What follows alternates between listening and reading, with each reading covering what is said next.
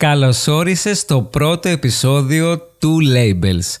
Ε, είμαι πάρα πάρα πολύ χαρούμενος, ακούγεται από τη φωνή μου πόσο χαρούμενος είμαι. Λοιπόν, ε, θα πω δύο λόγια πριν ξεκινήσουμε και βάλουμε να ακούσουμε τη συνέντευξη. Πρόκειται για μια συνέντευξη λοιπόν. Κάθε επεισόδιο του Labels θα είναι μια συνέντευξη με έναν άνθρωπο ε, ο οποίος λέει κάποια προσωπικά του πράγματα, εμπειρίες, χαρακτηριστικά, ιστορίες, τι του συνέβη στη δουλειά του, στην προσωπική του ζωή. Θα συζητήσουμε για διάφορα πράγματα, όχι κάτι πολύ συγκεκριμένο.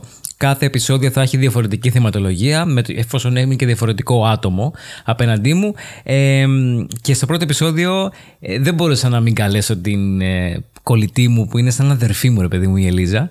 Ε, είμαι πάρα πολύ χαρούμενος που κάναμε αυτή τη συνέντευξη. Την έχουμε κάνει το μεταξύ τη συνέντευξη αυτή πριν δύο μήνες. Απλά επειδή δεν είχα βρει καθόλου το χρόνο να μπορέσω να επεξεργαστώ τον ήχο ε, και το γενικότερα την όλη φάση αυτή, αν και βγήκε πολύ smoothly όλο, θα το ακούσεις. Ε, τώρα βρήκα λίγο χρόνο, λέω θα το κάνω, θα ανεβάσω και το πρώτο επεισόδιο. Είμαι πάρα πολύ χαρούμενος. Μπορεί πραγματικά ε, να είμαι πιο χαρούμενος από κάθε άλλο, άλλη απόπειρα που έχω κάνει, ξέρεις, για να βγω λίγο στο... όχι γυαλί, αλλά ξέρεις προς τα έξω.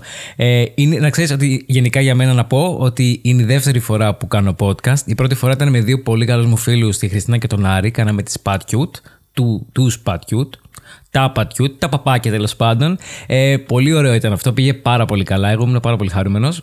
Ε, το κόψαμε, σταματήσαμε. Εγώ αποχώρησα βασικά από το podcast εκείνο, από το project εκείνο. Το παιδιά συνεχίζουν κανονικά, αλλά με άλλο όνομα. Ε, το οποίο δεν μπορώ να θυμηθώ αυτή τη στιγμή κόλλησα. Από τη χαρά μου είναι. Λοιπόν, ε, Psychotherapy λέγονται, να τους ακούσετε, είναι πάρα πολύ ωραία. Φαν, πολύ έτσι γεμάτος ε, ο λόγος τους και έχουν πολύ πλάκα. Ε, και εγώ αποφάσισα να αλλάξω το concept, να πάω σε αυτό που ήθελα από την αρχή. Μία, μια εκπομπή, εκπομπή, ένα podcast με συνεντεύξεις με ανθρώπους που με ενδιαφέρουν να πούνε τις ιστορίες τους, να πούνε μερικά πράγματα για τον εαυτό τους, να ακούσουμε κάτι διαφορετικό, ρε παιδί μου, να ακούσουμε τους ανθρώπους τους ίδιους να λένε ό,τι έχουν ζήσει. Πάμε λοιπόν να ακούσουμε το πρώτο επεισόδιο α, με την φίλη μου την Ελίζα που θα μας μιλήσει και πάρα πολύ ωραία ενδιαφέροντα πράγματα και φυσικά η Ελίζα θα κάνει να ξεκαρδίζει στα γέλια ο τρόπος που μιλάει, ο τρόπος που εκφράζεται και που μεταφέρει ξέρω εγώ τις εικόνες ε, στο μυαλό σου από ε, σκηνικά που έχουν γίνει είναι μοναδικός. Άρα ε, πάμε να το ακούσουμε και θα το ακούσω και εγώ μαζί σας δηλαδή πραγματικά την ώρα που θα πατήσω το play θα ακούσω και εγώ το πρώτο επεισόδιο. Ε, ελπίζω να σας αρέσει τα λέμε και πάλι στο τέλος του επεισοδίου.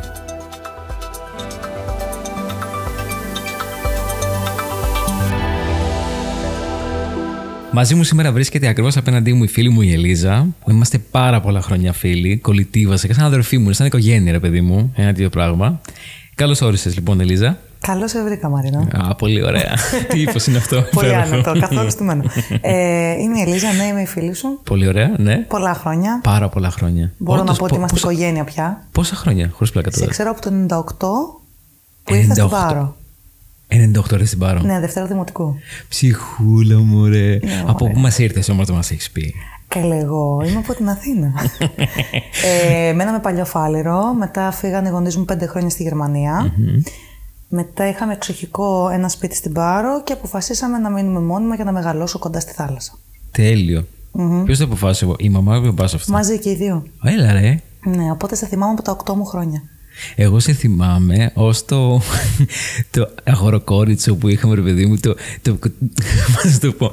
Ε, που ήσουν, ρε παιδί μου, δεν είχε καμία θηλυκότητα, δεν ήσουν μικρό. Ήσουν, ήσουν ένα παιδάκι το οποίο ήθελες πάρα πολύ να κάνεις παρέα με άλλα παιδάκια, θυμόμουν. Και ήσουν πάρα πολύ χαρούμενο γενικότερα. Ναι, μου έρθει καημένο. Σίγουρα. Τις ίδιες φόρμες μέσα στα γόρια φόραγα. Ναι, ισχύει. Ναι. να σου πω στο Garden εκεί πέρα που ήσασταν στη Γερμανία, το ναι. θυμάσαι καθόλου. Θυμάσαι πολύ λίγο, πάρα πολύ. Περίοδο. Ελάχιστα πράγματα, ναι. Τίποτα σχεδόν, ναι. Όχι, όχι, δεν είναι τίποτα. Θυμάμαι, θυμάμαι. Αλλά πολύ αχνά. Είχες φίλους εκεί, είχες μικρά παιδάκια τα πικάντε παρέα και τα ναι, Ναι, κατά βάση Ελληνάκια όμως. Με τα Γερμανάκια δεν συνόμασταν λόγω γλώσσας, δεν μπορούσα να συνέθω πολύ. Τα Ελληνάκια; Οπότε θυμάμαι ότι έκανα παρέα με τα Ελληνάκια. Ήταν ελληνογερμανικός παιδικός. Αυτό δεν το ήξερα. Mm. Να τη μαθαίνω σήμερα. Ναι. Πολύ ωραία. Ναι, έκανα παρέα με το γιο τον Κώστα, του Κώστα του Σουβλατζή. το γιο του Κώστα του Σουβλατζή. Έτσι τα θυμάμαι όλα, κατάλαβες. τέλειο, ναι. τέλειο, πολύ ωραία. Μάλιστα. Ε, ήρθε λοιπόν το 98, γνωριστήκαμε νομίζω, όχι κατευθείαν. Δεν πρέπει να γνωριστήκαμε κατευθείαν, γιατί είμαστε σε άλλο σχολείο. Είμαστε δημοτικό πρώτο, εσύ, δεύτερο εγώ. Μάρινο, τι λες, είμαστε στο δεύτερο, απλά σε άλλο τμήμα. Ήμουν στο Β2 και ήσουν στο Β1. Η Μαρκετό ήταν στο πρώτο. Ναι. Αχ, τα ρώματα έχω κάνει. ναι, εμείς μέσα απλά ήμασταν σε άλλο τμήμα. Αυτό. Άντε. Ναι. Και εγώ γιατί σε θυμάμαι τόσο έντονα, ρε παιδί μου, στο δημοτικό. Σε θυμάμαι σ- την Ελίζα και τα λοιπά, αλλά σε θυμάμαι μόνο εκτός σχολείου. Όχι εντός σχολείου. Δεν ξέρω, εγώ σε θυμάμαι στο σχολείο. Μόνο Που είχατε τρίτη- μια ξανθιά αντάβια. Αυτό είναι στην έκτη. Να μην πω περισσότερε λεπτομέρειες. ναι, ισχύει. φράτζα ήταν μπροστά. Ναι, φράτζα αυτό, ήταν φράτζα τύπου Το ωφέλεια. θυμόμαστε όλοι στο Πω σχολείο. πω, ντροπή. Ήταν Ντροπή. ωραίο, ήταν πολύ in. Ήταν πολύ out. Φυσικά. Ναι, ήταν λίγο out. ναι, για άλλο λόγο ήταν out. Έκανα μόνος μου outing τον εαυτό μου Ε, τότε. ε, θυμάμαι όμως τρίτη δημοτικού που ήταν να μας πάρει ο κύριος Μένιο ο πατέρας σου. Ήταν καταπληκτικός. Θέλει να μας πάρει στο. Ήταν... Τον είχαμε καθηγητή. Τον Ή- είχατε Τετάρτη Δημοτικού. Τετάρτη ήταν αυτό. Ναι. Πω, πω. Ναι, αυτό το θυμάμαι. Τέλος πάντων, ναι. Ναι, απλά Γνωριζόμαστε θυμ- από πάντα λοιπόν. Θυμήθηκα τι γίνει την έδωσα όπως έβλεπες στο σχολείο στην αριστερή πλευρά που ήταν το εξωτερικό, η εξωτερική Ναι, ναι, γωνία ναι, αυτή. ναι. Τετάρτη Εκεί, δημοτικό. Τέλεια. Ναι. Πολύ ωραία. Ναι, γνωριζόμαστε πάρα πολλά χρόνια με την Ελίζα. Ε, τώρα η Ελίζα δεν ζει εδώ όμως, δεν ζει μαζί μας. Όχι. Ζει στο Λουξεμβούργο πλέον. Τα τελευταία; Έξι χρόνια. έξι χρόνια; Ναι. Έξι χρόνια και είναι σαν ένας χρόνος. Ε, Όντως. Κοίτα. ε, Ένας πολύ πυκνός, Εν μέρει ε. είναι σαν ένας χρόνος και είναι και σαν δέκα χρόνια. Είναι, είναι και τα δύο. Δεν ξέρω. Νιώθεις καλά; Ναι, μια χαρά. Είσαι οκ εκεί; Με το μετάνιωσα. Οκ. Ε, θα ήθελα να γυρίσω, Ναι, εντάξει. αλλά δεν το μετανιώνω ούτε ένα δευτερόλεπτο.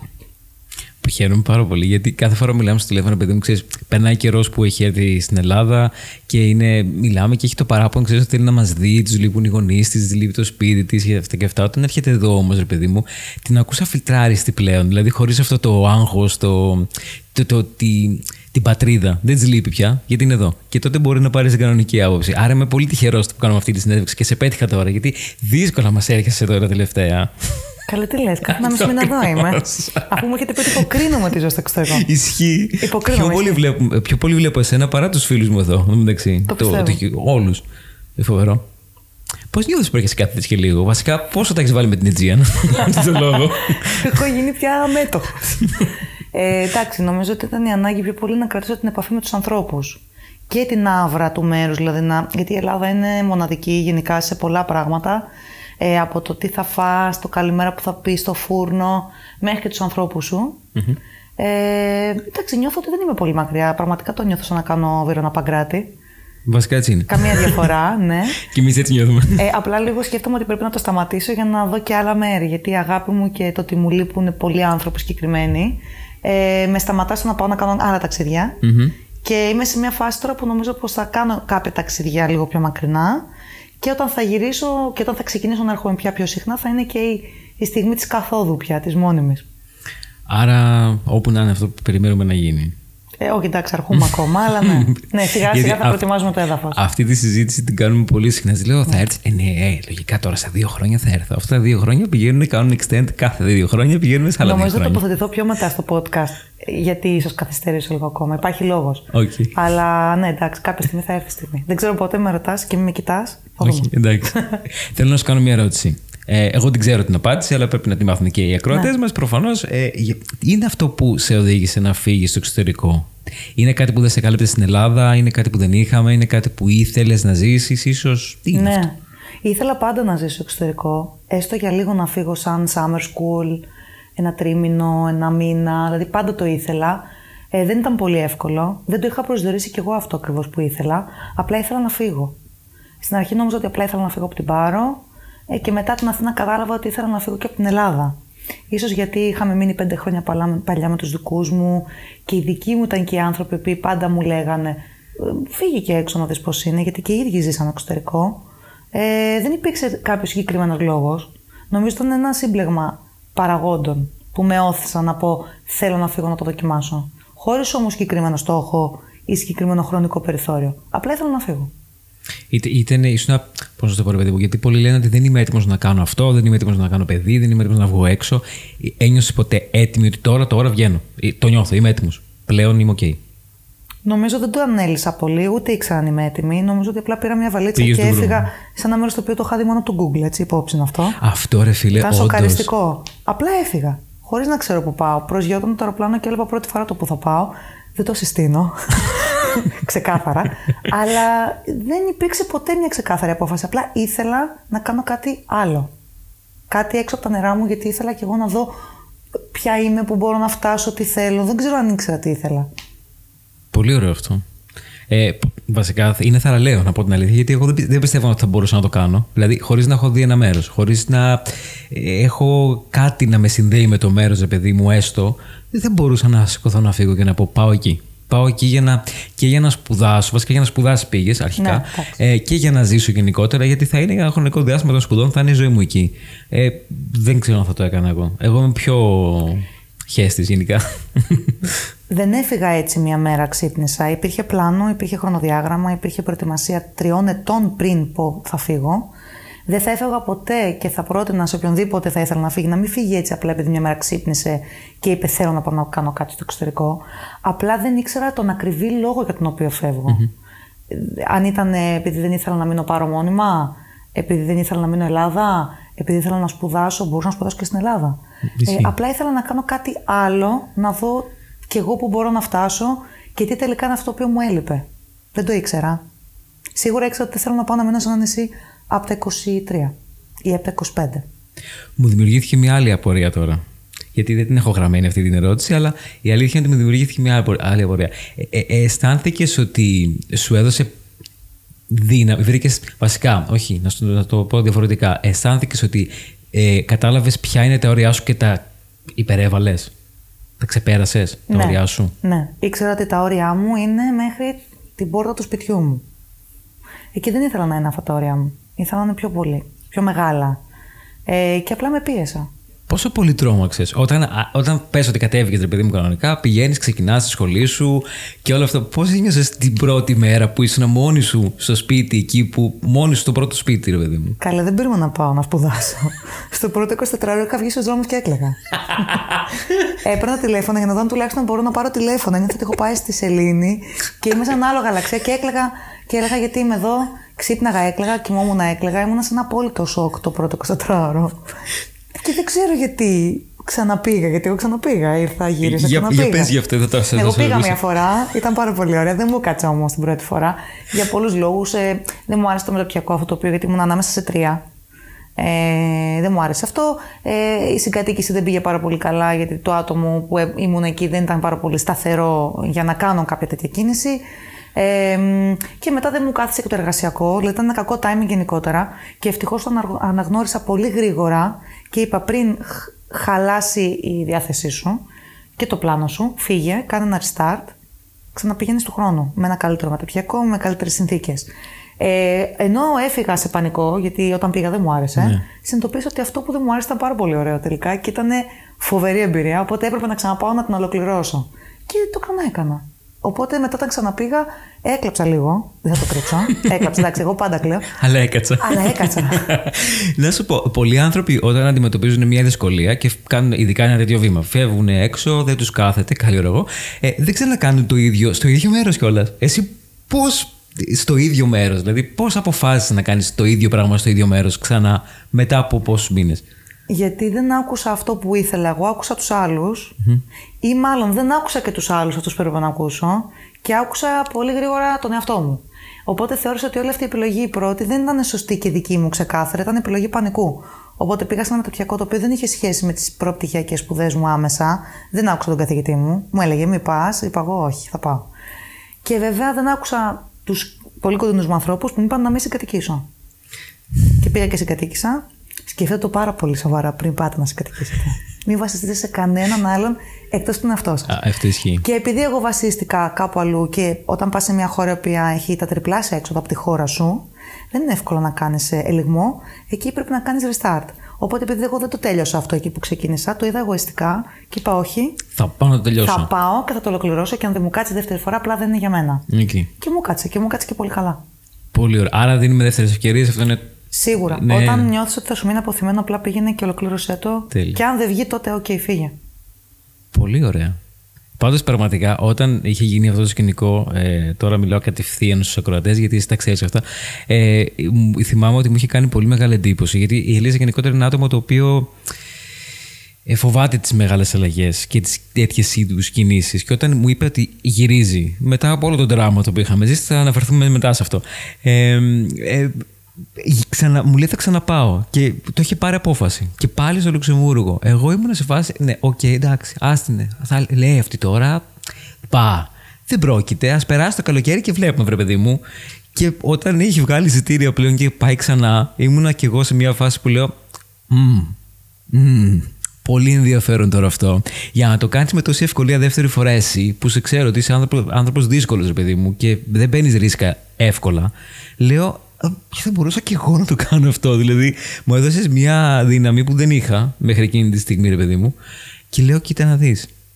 Τελικά δεν είναι τόσο μεγάλο. Είναι, αλλά ταυτόχρονα δεν είναι κιόλας. Δεν ξέρω αν τα λέω καλά. Όχι, πολύ καλά τα λες. Απλά δεν πρέπει να το αναλύσεις πάρα πολύ. Να έχεις ένα πλάνο, χρονοδιάγραμμα, mm. budget, αλλά από εκεί και πέρα όχι overthinking. Πας. Τέλεια. Δύο πάσει μου έχεις δώσει τώρα. Ένα που θέλω να σε ρωτήσω, γιατί δεν το θυμάμαι να σε έχω ρωτήσει ποτέ. Δεν νομίζω να σε έχω ρωτήσει ποτέ. Πώς προέκυψε συγκεκριμένα το Λουξεμβούργο, Από γνωστούς. Καθαρά. Που είχες εκεί. Ναι, ναι, ναι. Δηλαδή ήμουν σε μια φάση που είχα μια πρόταση για Παρίσι. Mm. Ε, το Παρίσι όμως είναι μια πολύ ακριβή πόλη. Οπότε ε, μακροπρόθεσμα δεν μπορείς να εγκατασταθείς εκεί μόνο αν έχεις κάτι πάρα πολύ καλό σαν πρόταση.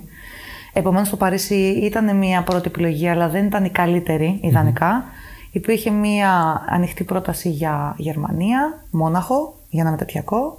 Μετά υπήρχε το, η Ολλανδία επειδή ήταν είναι αρκετά δημοφιλής η Ολλανδία από τους Έλληνες σαν και στο ναι, τρόπο ζωής και το vibe όλο. Ε, και μετά από κοινούς γνωστούς και κάποιες φίλες εκεί που είχα, ε, μου προτείνανε ότι το Λουξεμβούργο είναι ας πούμε η Ευρωπαϊκή Ελβετία, έχει πολλές προδιαγραφές, ε, το μεταπτυχιακό και όχι το μεταπτυχιακό, το πανεπιστήμιο είναι καινούριο και υπάρχουν πολλές ευκαιρίες γενικά και πολύ, έχει, είναι πολύ δυναμικό εκεί το περιβάλλον. Να το πω τώρα στα αγγλικά το έχω στο κεφάλι μου, ναι. Πες, πες το μας. Είναι dynamic oh my God. το community. Dynamic. Ε, και λέω, εντάξει, μικρό μέρος είναι, δεν θα αγχωθώ και σαν κοπέλα μόνη μου. Πήγαινε εκεί που έχει και τρει-τέσσερι γνωστούς. Μην πας τώρα στο Παρίσι που κάνεις θόρυβο πολύ μόνο που το λες. Πήγαινε εκεί που είναι μικρό να δεις πώς σου φανεί. Και άμα θες μετά, πας σε άλλη χώρα. Πρώτος σκαλοπάτι μπορεί απλά να είναι αυτή η χώρα. Εν τω μεταξύ, πιστεύω ότι περισσότερο ντόρο έκανε όταν έλεγες Λουξεμβουργό, γιατί ήταν κάτι το οποίο το θεωρούμε όλοι dream ε, προορισμό, παρά τόσο το Παρίσι. Γιατί και εγώ όταν. Γιατί να πω εδώ, για όσους δεν με ξέρουν, ότι μετά από λίγο καιρό, τη δεύτερη φορά που πήγε η Ελίζα, πήγα και εγώ από δίπλα ε, και με φιλοξένησε ε, και με στήριξε πάρα πολύ σε εκείνα τα βήματα τότε. Ε, απλά θυμάμαι ότι όποτε έλεγα εγώ στο Λουξ, πάω Λουξεμβούργο, ήταν σε φάση. Δεν το πιστεύω, τι τέλεια επιλογή, τι υπέροχη πόλη, τι χώρα είναι αυτή και έχω ακούσει, έχω κάνει. Ήταν σαν πολύ παραμυθένιο, ρε παιδί μου. Ήταν, ε, ναι, αν έλεγα Παρίσι, νομίζω. Είναι ναι, αυτό, αλλά είναι δεν είναι τόσο ε, τόσο τεράστιο όσο το να πεις πάω Λονδίνο ή Παρίσι ή Βερολίνο, γιατί σαν πόλη είναι πιο μικρή και πιο μαζεμένη, αλλά είναι και πάρα πολύ ακριβή. Αλλά είναι και το Παρίσι πολύ ακριβό και το Λονδίνο. Ναι, Οπότε, OK, okay, απλά είναι πολύ εύηχο. Αλλά μόνο αυτό. Πολύ ωραία. Πάντως, πραγματικά κάθε φορά που ακούω το Λουξεμβούργο, ε, που ακούγανε μάλλον Λουξεμβούργο και το έλεγα εγώ, ήταν σε φάση. Ε, ενώ άμα έλεγα οτιδήποτε άλλο, Παρίσι, Λονδίνο, οτιδήποτε, θα ήταν πολύ πιο ξέρεις, συνηθισμένο γιατί πάει πολλοί κόσμος εκεί. Στο Λουξεμβούργο δεν πάει πολλοί κόσμος. Ήταν κάτι καινούριο για εκεί, για, όποτε το λέγω εγώ, ρε παιδί μου. Ε, πολύ ενδιαφέρον ε, να, το, να το συζητήσουμε μετά το πόσο χωριό είναι το Λουξεμβούργο. Δεν είναι καθόλου αυτό που ακούγεται. Mm. Ε, αλλά τέλος πάντων. Ε, ε, με, με, ποια ήταν Ποιος ήταν ο τρόπο, βασικά, με πόσα χρήματα έκανε στην αρχή σου; Δηλαδή, αν πες ε, ότι είναι ένας άνθρωπος που αυτή τη στιγμή σε ακούει, ωραία, και θέλει να φύγει στο εξωτερικό, δεν το έχει πει στους γονείς του ε, και αρχίζει και το σκέφτεται σιγά-σιγά και θέλει να μαζέψει κάποια χρήματα. Ποιο πιστεύεις είναι το ιδανικό ποσό και μήπω έφυγε εσύ; το ιδανικό ποσό είναι 5 χιλιάρικα. Okay. Είχε πει κάποτε. Τι κάποτε; Είχε πει το αγόρι μου. 5 ναι. χιλιάρικα να σε άνετη και να ξέρεις που θα μπορούσε και παραπάνω έτσι. Τώρα με το κόστος ζωής 7 θα έλεγα εγώ πήγα για αυτοκτονία. Έφυγα για την, την 1800 ευρώ. Μόνο. Ναι. Αλλά είχα πληρωμένη την αιστεία μου, ε, την, ε, που λέμε την εγγύηση και τον πρώτο μήνα. Σημαντικό. Τουλάχιστον. Δηλαδή δεν πήγα και ξεκίνησα και ήταν πληρωμένη και η σχολή μου. Α. Ήταν πληρωμένα και τα εισιτήριά μου. Α. Οπότε τα 1800 είναι αυτό που ξεκίναγα να ζω. Για να, να το πατήσω το πόδι μου εκεί και για τα επόμενα νίκια. Άρα είχες ένα προβάδισμα, ρε παιδί μου, είχες τακτοποιήσει μερικά πράγματα. Πολύ μικρό, όταν το ακούσαν άλλοι άνθρωποι μου πάνε είσαι τρελή. είναι ελάχιστο το ποσό. Αλλά εγώ έλεγα, όχι, είναι μικρό το μέρος. Ναι. Ήξερα και το κόστος στα σούπερ μάρκετ και πώς κινήσεις, γιατί ήταν και δωρεάν η μετακίνηση για τους φοιτητές. Οπότε δεν είχαμε να πληρώνουμε το, τα εισιτήρια του μετρό που έχεις στην Αγγλία που είναι πανάκριβα. Ε, οπότε ήξερα ότι αυτά τα 1800 είναι το φαγητό μου, τα εισιτήρια αν χρειάζεται να γυρίσω και ε, η αιστεία με έβγαζε για ένα τρίμηνο. Οπότε έξω ότι έχω τρεις μήνες να βρω δουλειά όσο σπουδάζω. Είχες backup σε περίπτωση που φρικάρεις να έχεις λεφτά να πάρεις εισιτήριο τώρα και να φύγεις; Εννοείται. Γιατί; Μιλάς σε παρθένο. Μπορεί να είχα και ήδη κλεισμένα εισιτήρια. Τέλεια. και άλλα ημερομηνία, απλά λίγο Βέβαια. κάθε φορά. Όπεν τα είχα. Μάλιστα. Ωραία, γιατί αυτό το θυμάμαι, ρε παιδί μου, ότι στις αρχές ήταν ένα. Όλοι όταν φεύγουν από το μέρος που ζουν και τα λοιπά και βγαίνουν στο εξωτερικό, πιστεύω ότι όλοι έχουν ένα άγχος για το τι θα γίνει και αν δεν γίνει, πώς θα γυρίσω. Ε, γι' αυτό το λέω, γιατί σε ξέρω και θυμάμαι τη φάση αυτή τότε που ε, ε, ήταν, ήταν βαρύ. Ήταν βαρύ. Ήταν δύσκολο, εντάξει. Το είχα και τη βίωσε και βαριά στήριξη. εσύ γενικά. Ναι, γιατί είμαι πολύ ευαίσθητη. Και γενικά δεν μου αρέσουν καθόλου αλλαγές και δεν προσαρμόζομαι καθόλου. Πώς εύκολα. πιέστηκε τόσο πολύ να το πάρεις αυτό το Γιατί, Γιατί μεγάλη ήθελα να απόφαση. μάθω να προσαρμόζομαι. Δεν γίνεται συνέχεια να ήθελα να είναι όλα έτοιμα. Άρα πίεσε τον εαυτό σου για να μπορείς να ξεπεράσεις κάτι. Ναι. Ναι. Και για να ζήσω κάτι άλλο. Το οποίο το έχεις καιρό. Δηλαδή το να, να φοβάσαι να κάνεις το πρώτο βήμα, να κάνεις τις αλλαγές κτλ. Το έχεις το έχεις αντιμετωπίσει καιρό, το έχεις καταλάβει πρόσφατα ή. Καλά από πάντα. Όποτε ανέβαινα Αθήνα ή και κατέβαινα με τα πάρο μετά τα Χριστούγεννα, έκλαιγα μια εβδομάδα γιατί δεν μου άρεσε πάρος. από μικρό παιδί το είχα αυτό. Οπότε πάντα μου έλεγε ο μπαμπάς μου, κοίταξε να δεις, δούλεψέ το, μάθε να προσαρμόζεσαι, θα είσαι πολύ πιο ευτυχισμένος άνθρωπος. Ε, και αυτό το δουλεύω μέχρι τώρα. Δεν σταματάς. Αλλά είχα και τη στήριξη των γονιών. Έτσι, δηλαδή ήξερα ότι αν γίνει κάτι θα μου κλείσουν τα εισιτήρια να γυρίσω. Δεν είναι Οκ. ότι ήμουν τελείως μόνη μου, ούτε τους είχα απέναντί μου. Αυτό είναι πολύ σημαντικό γιατί όντως είναι ένα κομμάτι που πιστεύω αρκετά παιδιά τα οποία σκέφτονται να φύγουν στο εξωτερικό και δεν έχουν τη στήριξη των γονιών τους, όχι την οικονομική απαραίτητα, αλλά την ψυχολογική. Τύπου, ναι, δοκιμασέ το, κάντο, πήγαινε, θα σε στηρίξουμε, θα σε βοηθήσουμε κτλ. Αυτό το κομμάτι νομίζω είναι ανασταλτικός παράγοντας για ένα παιδί. να Όχι, εγώ τολμήσει να το θεωρώ κάνει. ότι με βοήθησαν πολύ οι γονείς, αλλά και η σχέση μου. Πολύ σημαντικό. Θα αναφερθούμε μετά σε αυτο γιατί θέλω να το σχολιάσω. Ε, Πώς σου φάνηκε η φίτησή σου σε ένα πολυγλωσσικό πανεπιστήμιο, Γιατί νομίζω ότι δεν ήταν ε, ότι πάω σε ένα αγγλικό πανεπιστήμιο και όχι μόνο μιλάω αγγλικά και είναι μόνο Άγγλοι και είναι άντε και δύο-τρεις άλλες εθνικότητες. Στο Λουξεμβούργο γινόταν της κακομοίρας. Ήμασταν όλοι από παντού. Από Βραζιλία, Μαυρίκιο, α, Χαβάη. δηλαδή από παντού δεν νιώσα ποτέ ξένη, ποτέ μόνη μου. Ήμασταν όλοι μόνοι μας και όλοι μαζί. Ήταν φοβερή εμπειρία. Μου άρεσε που άκουγα τόσες γλώσσες, είδα τόσες θρησκείες. Ε, που ήταν περι- στην αρχή λίγο περίεργο για μένα, γιατί εντάξει, ήρθα από μια μονογλωσσική, μονογλωσσική μονοκουλτουρική, αν υπάρχει αυτή η λέξη. ναι, δεν ξέρω. νομίζω. Θα θα τη φτιάξουμε εμείς τώρα. ναι. Ε, γενικά ήρθα από ένα μέρος στο οποίο δεν είχα ποικιλία αυτά, σε αυτά που έβλεπα. Ήταν πάρα πολύ ενδιαφέρον, πολύ ωραίο. Δύσκολο βέβαια, γιατί ένιωθα ότι είμαι χαμένη ανάμεσα σε πολλές γλώσσες. Δηλαδή, έπρεπε να μιλήσω λίγο γαλλικά. Εντάξει, το πρόγραμμά μου ήταν αγγλόφωνο, αλλά είχες και άλλες γλώσσες σε κάποια μαθήματα. Είχαμε κάποια γερμανικά. Ε, προσπάθησα να μάθω λίγα γερμανικά, ήξερα λίγα γαλλικά, αγγλικά, ελληνικά με Έλληνες, λίγα. Ε, και κάποιες στιγμές ένιωθα ότι δεν μπορώ να μιλήσω καμία γλώσσα. Δηλαδή, ήθελα να είμαι μουγγί. Γιατί ένιωθα ότι σε καμία γλώσσα δεν μπορούσα να μεθώ. Οπότε πέρασα πολλές ώρες όντας μουγγί μέσα σε μια αίθουσα. Γιατί έλεγα, μην μιλήσει, άστο, θα γίνεις ρεζίλη. Και καθόμουν και κοίταγα τους άλλους. Ωραία, ερώτηση. Έχεις γνωρίσει, μάλλον πώς γνώρισες, γιατί ξέρω ότι έχεις γνωρίσει, πώς γνώρισες τα, ελληνικ- τα ελληνόπουλα του Λουξεμβούργου; Ε, Τους κοίταξε φίλους να σου, δεις, τους νέους σου ήμασταν- φίλους. Θα σου πω, γνώρισα, έχω γνωρίσει πάρα πολύ κόσμο στο Λουξεμβούργο και την πρώτη φορά και τη δεύτερη. Ε, έχω βρεθεί δηλαδή σε καταστάσεις που δεν μπορούσα να φανταστώ ότι θα βρεθώ. Α πούμε, ότι θα πάω στην εκκλησία για να γνωρίσω την ελληνική κοινότητα και να πιούμε καφέ όλοι στο υπόγειο της εκκλησίας. Αυτό δεν το έχω κάνει. Έχω να το κάνω το καταχητικό που είχα μάθει να κάνω μαθήματα γεωγραφίας επειδή ο μπαμπάς μου με πίεσε να πάω για μια φορά. δηλαδή, τα έχω περάσει όλα εγώ εκεί. Οπότε μπορώ να σου πω ότι είμαστε 6.000 αυτή τη στιγμή. Είμαστε πολλοί. Ου. Όταν πήγα ήμασταν λιγότεροι. Τώρα τα τελευταία δύο-τρία χρόνια έχει γίνει τρελό κύμα. Έχει έρθει ένα 6.000. μεγάλο κύμα. Είμαστε 6.000 επίσημα. Wow. Ε, ο συνολικός πληθυσμός, αν δεν απατώμε, 250.000. Και είμαστε οι έξι, μπράβο. Ε, πάμε καλά. Ε, αλλά στο μεταπτυχιακό ήμασταν πέντε Έλληνες.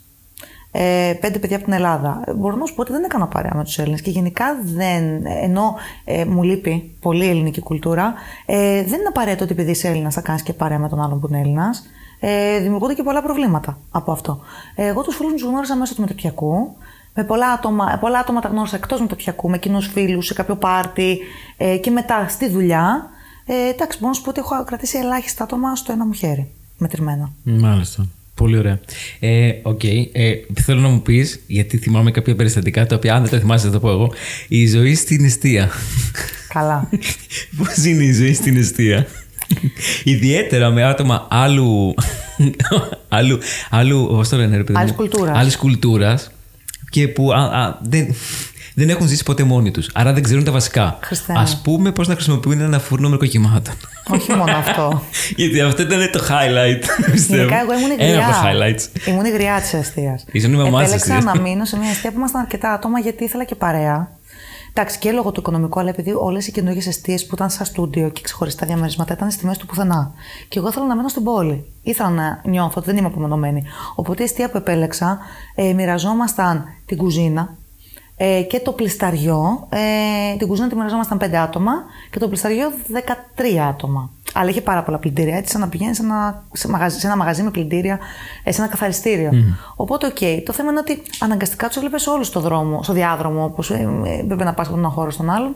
Ε, ήταν πολύ δύσκολο γιατί είχαμε παιδιά από την Κίνα, παιδιά από την Ινδία, παιδιά από την Αμερική, ε, παιδιά από την Ιταλία. Ήμασταν από παντού. Αλλά πολλοί δεν ξέρανε. Εγώ ήμουν, ας πούμε, υγριά. Ήμουν 27. έχω μείνει μόνη μου, έχω σπουδάσει μόνη μου και έχω τζαν όλα τα καημένα 22 χρονών, 20 και δεν ξέρανε. Έχω τέψει να βάλουν φωτιά. Έχω βαρεθεί να παίρνω την πυροσβεστική τηλέφωνο. έχω μάθει να κάνω σάκο τύπου από εγκαταλείπω. Emergency τη γη, sack. Ναι, ε, όπου επέλεξα να βάλω το πορτοφόλι μου, το λάπτοπ μου και τα πτυχία μου. Πολύ Για ωραία. λόγο, γιατί τα Τα είχα όλα πιο- έντυπα τότε. τέλεια. Λέω, Τα- άμα ό,τι μείνω χρειαστείς. χωρίς σπίτι, τουλάχιστον να έχω ένα βιογραφικό να Να δείξεις αυτό. ναι. Ξεκινήσεις Οπότε ποια εγώ δουλειά. ήμουν η πρώτη που έφευγα από το κτίριο. Οπότε καταλαβαίνετε πώ φορές την πυροσβεστική να σβήσει την καμένη πίτσα, την, το, την κονσέρβα από το μικροκυμάτων και τους αφρούς από το καθαριστήριο, από το, κα- από το θερμοτήριο και από το πλυντήριο. Γιατί βάζανε ένα κιλό σκόνη. Και τα πλυντήρια ξεχυλίζανε. Οπότε γενικά ήμουν η μαμά. Αλλά κουράστηκα πάρα πολύ. Δεν το Υπέροχο. ξανακάνα. Καλά ήταν. Υπέροχο. Και Καλά βέβαια η ήταν. κάθε κουλτούρα έμπαινε μέσα σε όλου να κάνουν το ραμαζάνι, ξαφνικά να βρωμάνε κρέατα, να βρωμάνε φασόλια, να βρωμάνε. Του λέω, τι γίνεται εδώ καλέ; Ε, Πάσχα έχετε; Ε, Και τρώγαν τη νύχτα γιατί τη μέρα δεν μπορούν να φάνε οι μουσουλμάνοι όταν κάνουν το ραμαζάνι. Απίστευτο. Οπότε τη νύχτα άκουγα να ψήνονται μέσα να γίνεται χαμός. Τρεις ώρες τη νύχτα εγώ κοιμόμουν. Και μέσα και ψινόντουσαν τα, τα μοσχάρια. Ε, δηλαδή ήταν λίγο περίεργο για μένα όλο αυτό. Ε, οι μαύροι να βράζουν κάτι κόκαλα, να πίνουν το μεδούλι, να λέω πού έχω έρθει. Ήταν μια ενδιαφέρουσα κατάσταση. Η Χαβανέζα να είναι vegan. Ωραία ήταν όμως. Είχε πλάκα γιατί έτσι έμαθα και πώς ζουν οι άλλοι και τι αντέχω κιόλας, έτσι. Αυτό πήγα να σου πω τώρα. Ότι στην αρχή όλα σου φαίνονταν λογικά περίεργα και ε, τρομακτικά ίσως, γιατί δεν έχεις βγει από το καβούκι σου, δεν έχεις γνωρίσει άλλους πολιτισμούς και κουλτούρες και ξαφνικά σου σκάνε όλα μαζί μες στη μάπα. Και από εκεί που τα κρίνεις όλα, ξαφνικά λες: Οκ, όπως η δική μου κουλτούρα είναι το Πάσχα να σουβλίζω αρνιά και να κόβω κρέατα και να γυρίζω γύρω-γύρω τ' άντερα, και αυτοί έχουν τα δικά τους τα, τα έθιμα. Τα ήθη και τα έθιμα. Και τότε από τότε πιστεύω ότι έχεις γίνει πολύ πιο open-minded γενικά. Ε, νομίζω λειτουργεί σε, σε δύο πράγματα. Έγινα και open-minded και ξέρω και τι αντέχω και τι δεν αντέχω. Δηλαδή ξέρω ότι κάποιες κουλτούρες θα με ζωρίσουν γιατί με ενοχλεί η μυρωδιά από τα μπαχαρικά. Δηλαδή μπορεί να με συγκατοικούσα με αυτή την Ναι, ναι, ναι. εθνικότητα. Ή κάποιοι κάνουν πάρα πολύ φασαρία. Γιατί οι Έλληνες κάνουν φασαρία, οι Ιταλοί, οι Ισπανοί.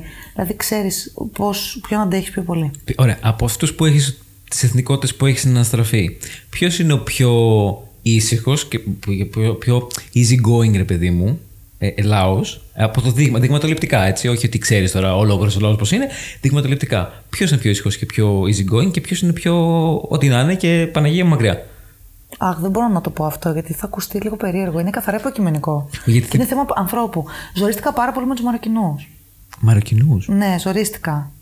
Ήταν, αλλά ήταν και αγόρια, οπότε μπορεί να έφταιγε αυτό. Ήταν λίγο. Είναι και η ηλικία, θα μου πεις τώρα, δεν ναι, ξέρεις. ναι, ήταν λίγο ακατάστατοι, φασαριόζοι, βαράγαν τις πόρτες.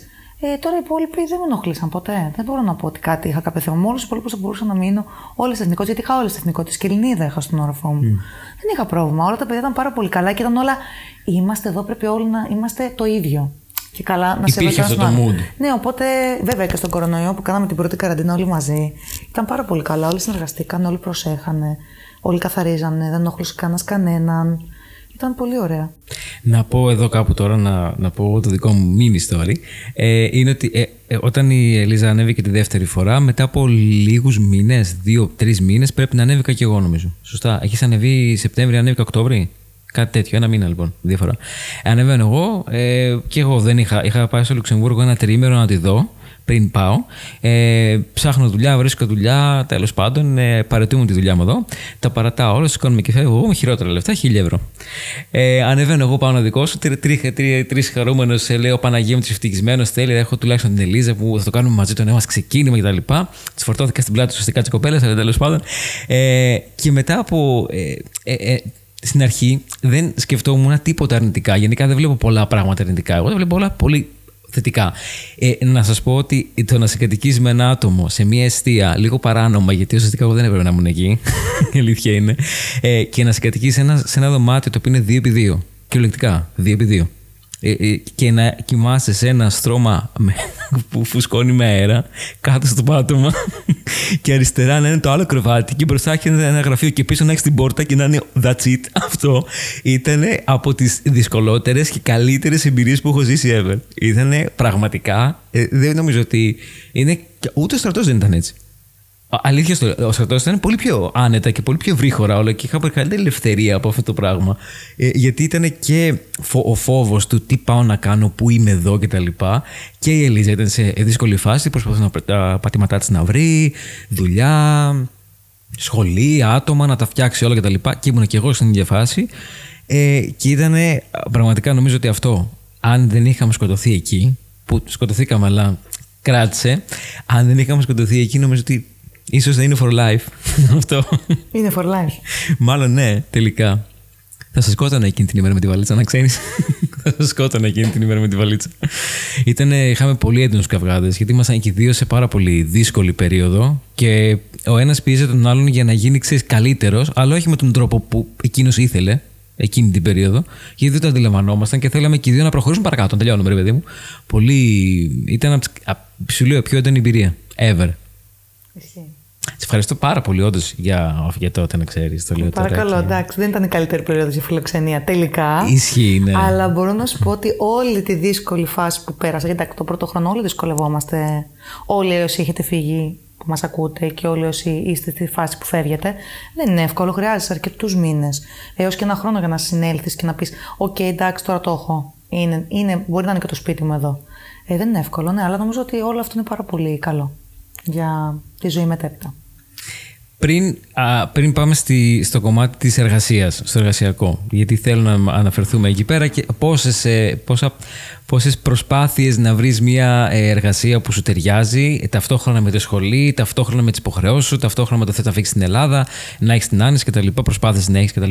Ε, θέλω να μου πεις ένα, ένα, δύο περιστατικά, να, να μου πεις εσύ, να τα περιγράψεις εσύ όπως τα περιγράψεις, γιατί εγώ τα θυμάμαι, αλλά ε, ένα είναι με τις πάπιες, που τάιζες πάπιες στη λίμνη και με πήρες FaceTime και ένα δεύτερο με το τρένο στις Ράγες.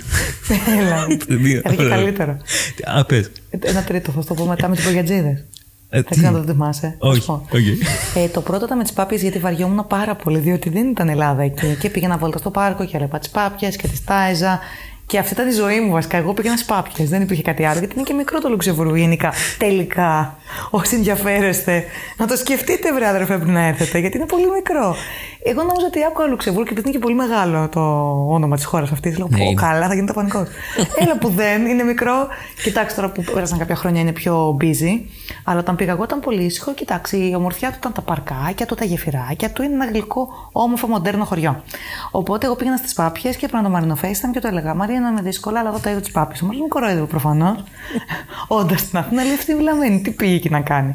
Το δεύτερο σκηνικό την πήγα σε λάθος τρένο γιατί δεν έβλεπα και πολύ τις ταμπέλες εγώ νιώθω έτσι πολύ άνετη. Και το τρένο πήγαινε στο πάρκινγκ τον τρένο. Αμαξοστάσιο δεν λέγεται, ναι. θεωρώ. Ε, και ξαφνικά βρίσκομαι κάπου στο πουθενά, χωρίς κάποια αποβάθρα.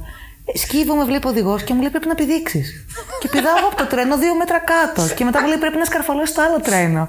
Και απλά να μιλάω στο τηλέφωνο και λέω στο Μαρίνο, είμαι κάπου και πρέπει να σκαρφαλώσει ένα τρένο για να πάω σπίτι μου. Και να γελάμε γιατί να λέμε εντάξει, εκεί, σουρεάλ. Και η τρίτη φορά πήγαινα για interview σε ένα ιδιωτικό σχολείο ε, αγγλόφωνο, στο οποίο πάω σε άλλη διεύθυνση από αυτή που μου δώσανε με αυτή τη διεύθυνση, αλλά η διεύθυνση αυτή ήταν όχι τα γραφεία που κάνουν τι εντεύξει, αλλά τα, τα, το κτίριο του σχολείου. Και βέβαια μου λέει ο υπεύθυνος εκεί, μπείτε εδώ με τους κύριου και θα σας πάνε αυτοί, μην ταλαιπωρήσετε, γιατί μπορούσα να περπατήσω. Και μπαίνω στο βαν με τους μπογιατζίδες που θα βάφαν το σχολείο και το κτίριο. και είμαι εγώ και κύριοι με τα ρολά, εγώ ντυμένη με σακάκι κυρία, και να μου λένε, Αν δεν πάει καλά πάντως, εμείς ψάχνουμε άτομο. και να τους λέω, Οκ, θα το σκεφτώ, μην ανησυχείτε, θα σας πω, δεν έχω πρόβλημα. Και να λέω, Θεέ μου, πού έχω έρθει. Εντάξει, αυτά είναι ωραία έτσι. Το θυμάμαι τώρα και γελάω. Ε, ναι, εκείνη την περίοδο θυμάμαι ότι όταν με έπαιρνε τηλέφωνο, εγώ να έχω πεθάνει στο γέλιο. Η Ελίζα να σε, σε φάση ή βάζει τα κλάματα ή είναι στο τσακ να βάλει τα κλάματα. Εγώ να έχω. Ειδικά όταν με έπαιρνε με FaceTime και έβλεπα αυτά τα ματάκια να είναι έτοιμα να δακρύσουν. και εγώ. Σε παρακαλώ, κλάψε τώρα. Να σου καλά. Κλάψε, κλάψε. Ήταν από τις καλύτερες φάσεις. Πέρναγα τέλεια. Εσύ υπέφερες, ξέρω εγώ, πούμε. Εγώ πέρναγα τέλεια. Έχω δουλέψει στου άδικο και τρώγα τα σούσι. Ε, τέτοια πράγματα. Εντάξει, είχε πλάκα. Έχω δουλέψει στο Μουσείο Μοντερνά Τέχνης και παρακολουθούσα ένα αυγό μου κάτω στο πάτωμα. Τι; και να πρέπει, εγώ ήμουν υπεύθυνη της αίθουσας. και να πρέπει να ενημερώνω τους ανθρώπους να μην πατήσουν το αυγό. Γιατί είναι εργοτέχνη. Και οι άνθρωποι να μου λένε Μα τι είναι αυτό, και να πρέπει να τους εξηγήσω ότι είναι η ρευστότητα.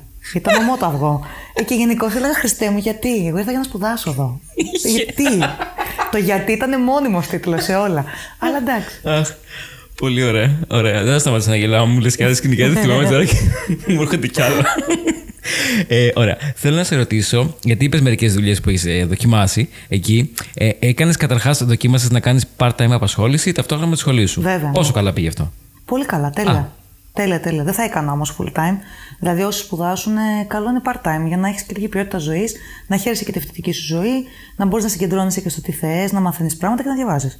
Σωστό. Οκ.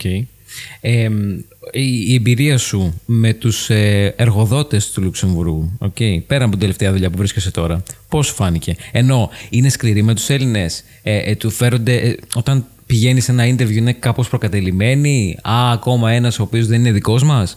Ε, πώς το λαμβάνουν; Όχι, καθόλου. Το Λουξεμβούργο είναι, όλοι λένε ότι είναι ένα μικρό Λονδίνο. Είμαστε όλοι από παντού. Δεν έχω νιώσει το παραμικρό ρατσιστικό ρατσιστική διάθεση απέναντι στους Έλληνες, μας αγαπάνε πολύ. Ε, μία φορά έχω δεχτεί περίεργο σχόλιο, αλλά ήταν σε μια δουλειά που πήγα και απλά ένας εργαζόμενος μου το είπε. Α, εσείς οι Έλληνες που σας έχουμε δώσει τόσα δάνεια και δεν, πάτε, δεν τα πάτε καλά. Αλλά ήταν ένα ατυχές ε, χιουμόρ, το οποίο απλά γέλασα ειρωνικά και το πήγαν παρακάτω. ε, αλλά γενικά μας αγαπάνε πολύ, μας θαυμάζουν, με ρωτάνε πάντα γιατί είσαι εδώ. Και τους έλεγα πάντα δεν ξέρω. γιατί ήρθες; δεν ξέρω. Απλά ήρθα. Ναι, δηλαδή μου λέγανε γιατί ήρθες, αφού είσαι από ένα μέρος που είναι απλά φως. Του λέω δεν ξέρω, σίγουρα θα γυρίσω. Ε, αλλά γενικά έχουν πάρα πολύ καλή φήμη οι Έλληνες έξω, να ξέρετε. Θεωρούμαστε σκυλιά στη δουλειά. Μας φοβούνται λίγο με το κλίμα, αλλά έχουμε πολύ καλή φήμη. Είμαστε multitasking και είμαστε και πολύ θετική ενέργεια. Πολύ. Πάρα πολύ ωραία. Γιατί, ναι, είναι ένα πράγμα το οποίο λόγω της κατάστασης που επικρατεί αρκετά χρόνια στην Ελλάδα ε, και επειδή τα media έξω πολλές φορές δεν μας φέρονται καθόλου καλά, δεν μιλάνε με κολακευτικά σχόλια για την Ελλάδα, τις περισσότερες φορές τουλάχιστον, ε, ίσως να έχουν στο μυαλό τους ε, όσοι μας ακούνε και θέλουν να κάνουν το βήμα ότι θα μας έχουν λίγο στην μπουκα. Καθόλου. Δεν ισχύει αυτό. Καθόλου μας εκτιμάνε και μας συμπαθούν πάρα πολύ και στο τομέα το, το, στις εταιρείες θεωρούμαστε πάρα πολύ δυνατοί σαν εργαζόμενοι.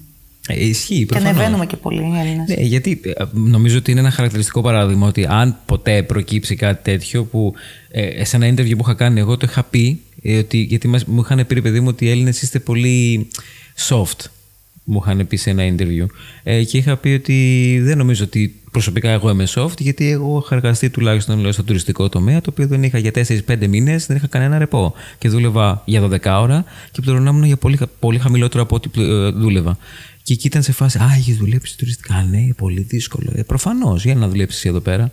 Η κατάσταση εδώ, τουλάχιστον εκεί, συγκριτικά, είναι πιστεύω διαφορετική στον ε, πραγματικό τομέα. Βέβαια, θεωρώ καλά και οι άνθρωποι που δουλεύουν όλο τον χρόνο εδώ στην Αθήνα και γενικά ναι. ε, δυσκολεύονται και περνάνε δύσκολα γιατί οι περισσότεροι Έλληνες, μιλάμε ψέματα, δουλεύουν δύο δουλειές, όχι Ναι, μία. ισχύει. Πλέον έχει γίνει πραγματικότητα να δουλεύεις δύο Ισχύει, ναι. δουλειές.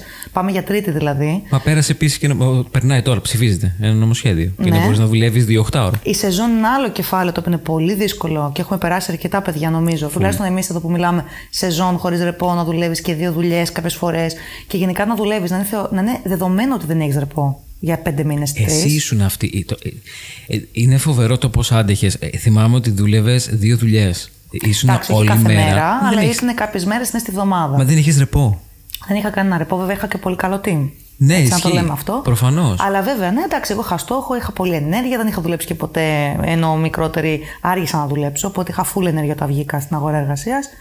Αλλά θεωρώ ότι ε, έχουμε περάσει δύσκολα και περνάει δύσκολα ο Έλληνας εργασιακά και η δουλειά που ρίχνουμε στην Ελλάδα δεν συγκρίνεται με τη δουλειά που ρίχνουν οι ξένοι στο εξωτερικό. Είναι πολύ τυχεροί και πολλές φορές το τους λέμε τι κάνουμε, μας λένε δεν θα αντέχαμε και τους λέμε σίγουρα στο τετράωρο είχατε απολυθεί. Δηλαδή είναι σίγουρο. Ναι. Γιατί βλέπω τους ρυθμούς με τους οποίους δουλεύουν, όχι μόνο εγώ, και οι υπόλοιποι Έλληνες που τους συναστρεφόμαστε. Πολύ ωραία. Ε, εμένα αυτό μεταξύ κάθε φορά που μου το λες, γιατί και εγώ έχω πώς, πέντε χρόνια που έχω φύγει, που έκανα τη δοκιμή μου, ε, μ- μου δίνει ελπίδα. Δηλαδή ότι, οκ, έχω σκληραγωγηθεί εδώ, ίσως αν βγω έξω θα είμαι καλύτερα. Τουλάχιστον, αν όχι το ίδιο, θα είναι καλύτερα. Ας πούμε, Θα αυτό. είσαι καλύτερα και από άποψη σπουδών, οι Έλληνες είναι πάρα πολύ μορφωμένοι. Μην μιλάμε μόνο για το Λονδίνο και το Παρίσι που έρχονται όλοι με PhD και με τρία μάστερ. Ας μιλήσουμε λίγο για την κεντρική Ευρώπη, που τα στάνταρ είναι λίγο πιο χαμηλά. Ε, στην κεντρική Ευρώπη, πολλοί βγαίνουν στην αγορά εργασίας με ένα απλό δίπλωμα, ένα certificate, και ερχόμενος ο Έλληνας από την Ελλάδα με όχι απλά σπουδές, προπηρεσία, ε, σεμινάρια, ξένες γλώσσες, διπλώματα μαζί με μεταπτυχιακά, ε, είναι πολύ εργαλείο. Το μόνο που λείπει καμιά φορά στους Έλληνες είναι η προπηρεσία, γιατί πολλά παιδιά σπουδάζουν πολλά χρόνια, αργούν να βρουν στην αγορά εργασίας, οπότε τα βγαίνουν έξω. Ε, χ- ε, δυσκολεύονται γιατί ο ξένος έχει βγει από τα 21 του έξω στην αγορά εργασίας. Ο Έλληνας βγαίνει στα 25 και στα 26.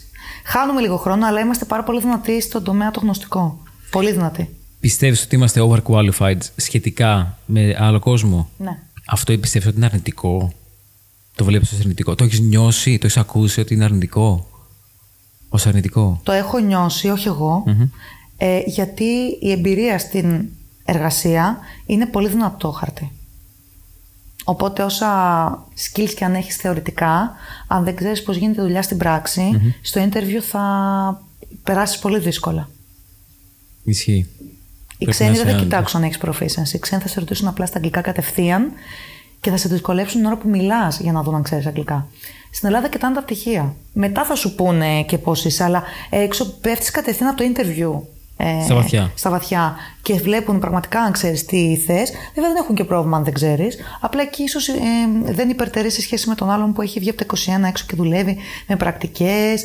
Με, ε, γιατί στο εξωτερικό έχουν πρακτικές και στο Bachelor. Ναι, μισή. Έχω πρακτικές συνέχεια. Εγώ, ας πούμε, έχω συναδέλφους που είναι 20 και 21. Φοβερό. Γενικά κάνουν πρακτικές πολύ και φεύγουν και στο εξωτερικό για να κάνουν πρακτική πάρα πολύ της Ευρώπης. Ενώ εμείς δεν το κάνουμε αυτό. Όχι. Αλλά γνωστικά είμαστε πάρα πολύ δυνατοί. Μπράβο. Πολύ ωραία. Χαίρομαι γι' αυτό. Θέλω να μου πεις μια τυπική εβδομάδα σου στο Λουξεμβούργο. Τώρα. Στη ζωή σου, ναι, τώρα. Η ζωή σου τώρα. Ωραία. Ε, τι να πω, εντάξει, ξέρω, εγώ ντρέπομαι λίγο. Ε, τι να σας πω, δεν ξέρω. Ξυπνάω 6 ώρα το πρωί. Ε, ετοιμάζομαι. Φεύγω 7 και Καλά, μας πεις και το, και το Τι να skincare. πω. Μην πεις και το skincare εκείνη την ώρα. Αλλά το skincare Κορίτσια. routine. Όχι, Απλά εντάξει. θέλω να, θέλω Όχι, να μάθω, ρε εντάξει, παιδί Ξυπνάω μου. πολύ πρωί, πάω στη δουλειά, είμαι στην εταιρεία όλη τη μέρα. Ε, έχουμε μία ώρα διάλειμμα, μπορούμε να έχουμε και δύο ώρες αναλόγως. Ε, πάντα στο διάλειμμα μου κοιτάω να περάσω όμορφα. Παλιά έλεγα διάλειμμα, τι λες καλέ, να τελειώσω γρήγορα να σχολάσω. Όχι, το διάλειμμα μου το απολαμβάνω. Αυτή μία ώρα που δικαιούμαι θα φάω με τους φίλους μου από τη δουλειά, είτε κάπου έξω, είτε θα πάμε βόλτα, είτε θα περπατήσουμε, είτε θα κάτσουμε στο κηλικείο κάτω ή στο μπαλκόνι μας ή στον αυλή μας. Ε, και μετά χαλαρά ξαναγυρνάω στη δουλειά, σχολάω και μετά ή θα πάω για ένα ποτό ή θα γυρίσω στο σπίτι μου, γιατί έχουμε και άλλες δουλειές.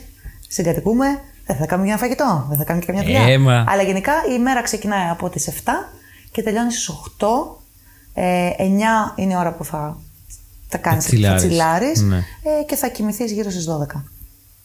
Ωραία. Ε, ε, απλά γιατί ρωτάω; Γιατί είναι σημαντικό να δούμε τις διαφορές. Γιατί εδώ εμείς το διάλειμμα το έχουμε. Ε, μας έχουν επιβάλει πλέον ότι είναι μισή ώρα διάλειμμα μέσα στο χρόνο εργασίας μας. Άρα σημαίνει ότι α, είναι 8 μισά ώρα πλέον. Το μισάωρο είναι το διάλειμμά μας.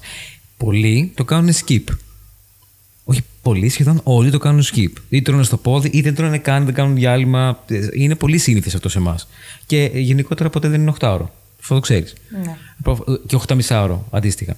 Ε, ενώ εσείς το έχετε στην κουλτούρα ότι φεύγω, ακόμα και φεύγω από το γραφείο, πηγαίνω κάπου αλλού να φάω με τους δικούς μου κτλ. Και, και γυρίζουμε πίσω και δουλεύουμε κανονικότατα. Ναι, βέβαια η διαφορά με εμάς και σε εσάς είναι ότι το διάλειμμα σας είναι μέσα στο 8ωρο. Ναι. Εμάς είναι υποχρεωτικά μία ώρα plus. Δηλαδή, εγώ είμαι στο γραφείο αναγκαστικά 9 ώρες.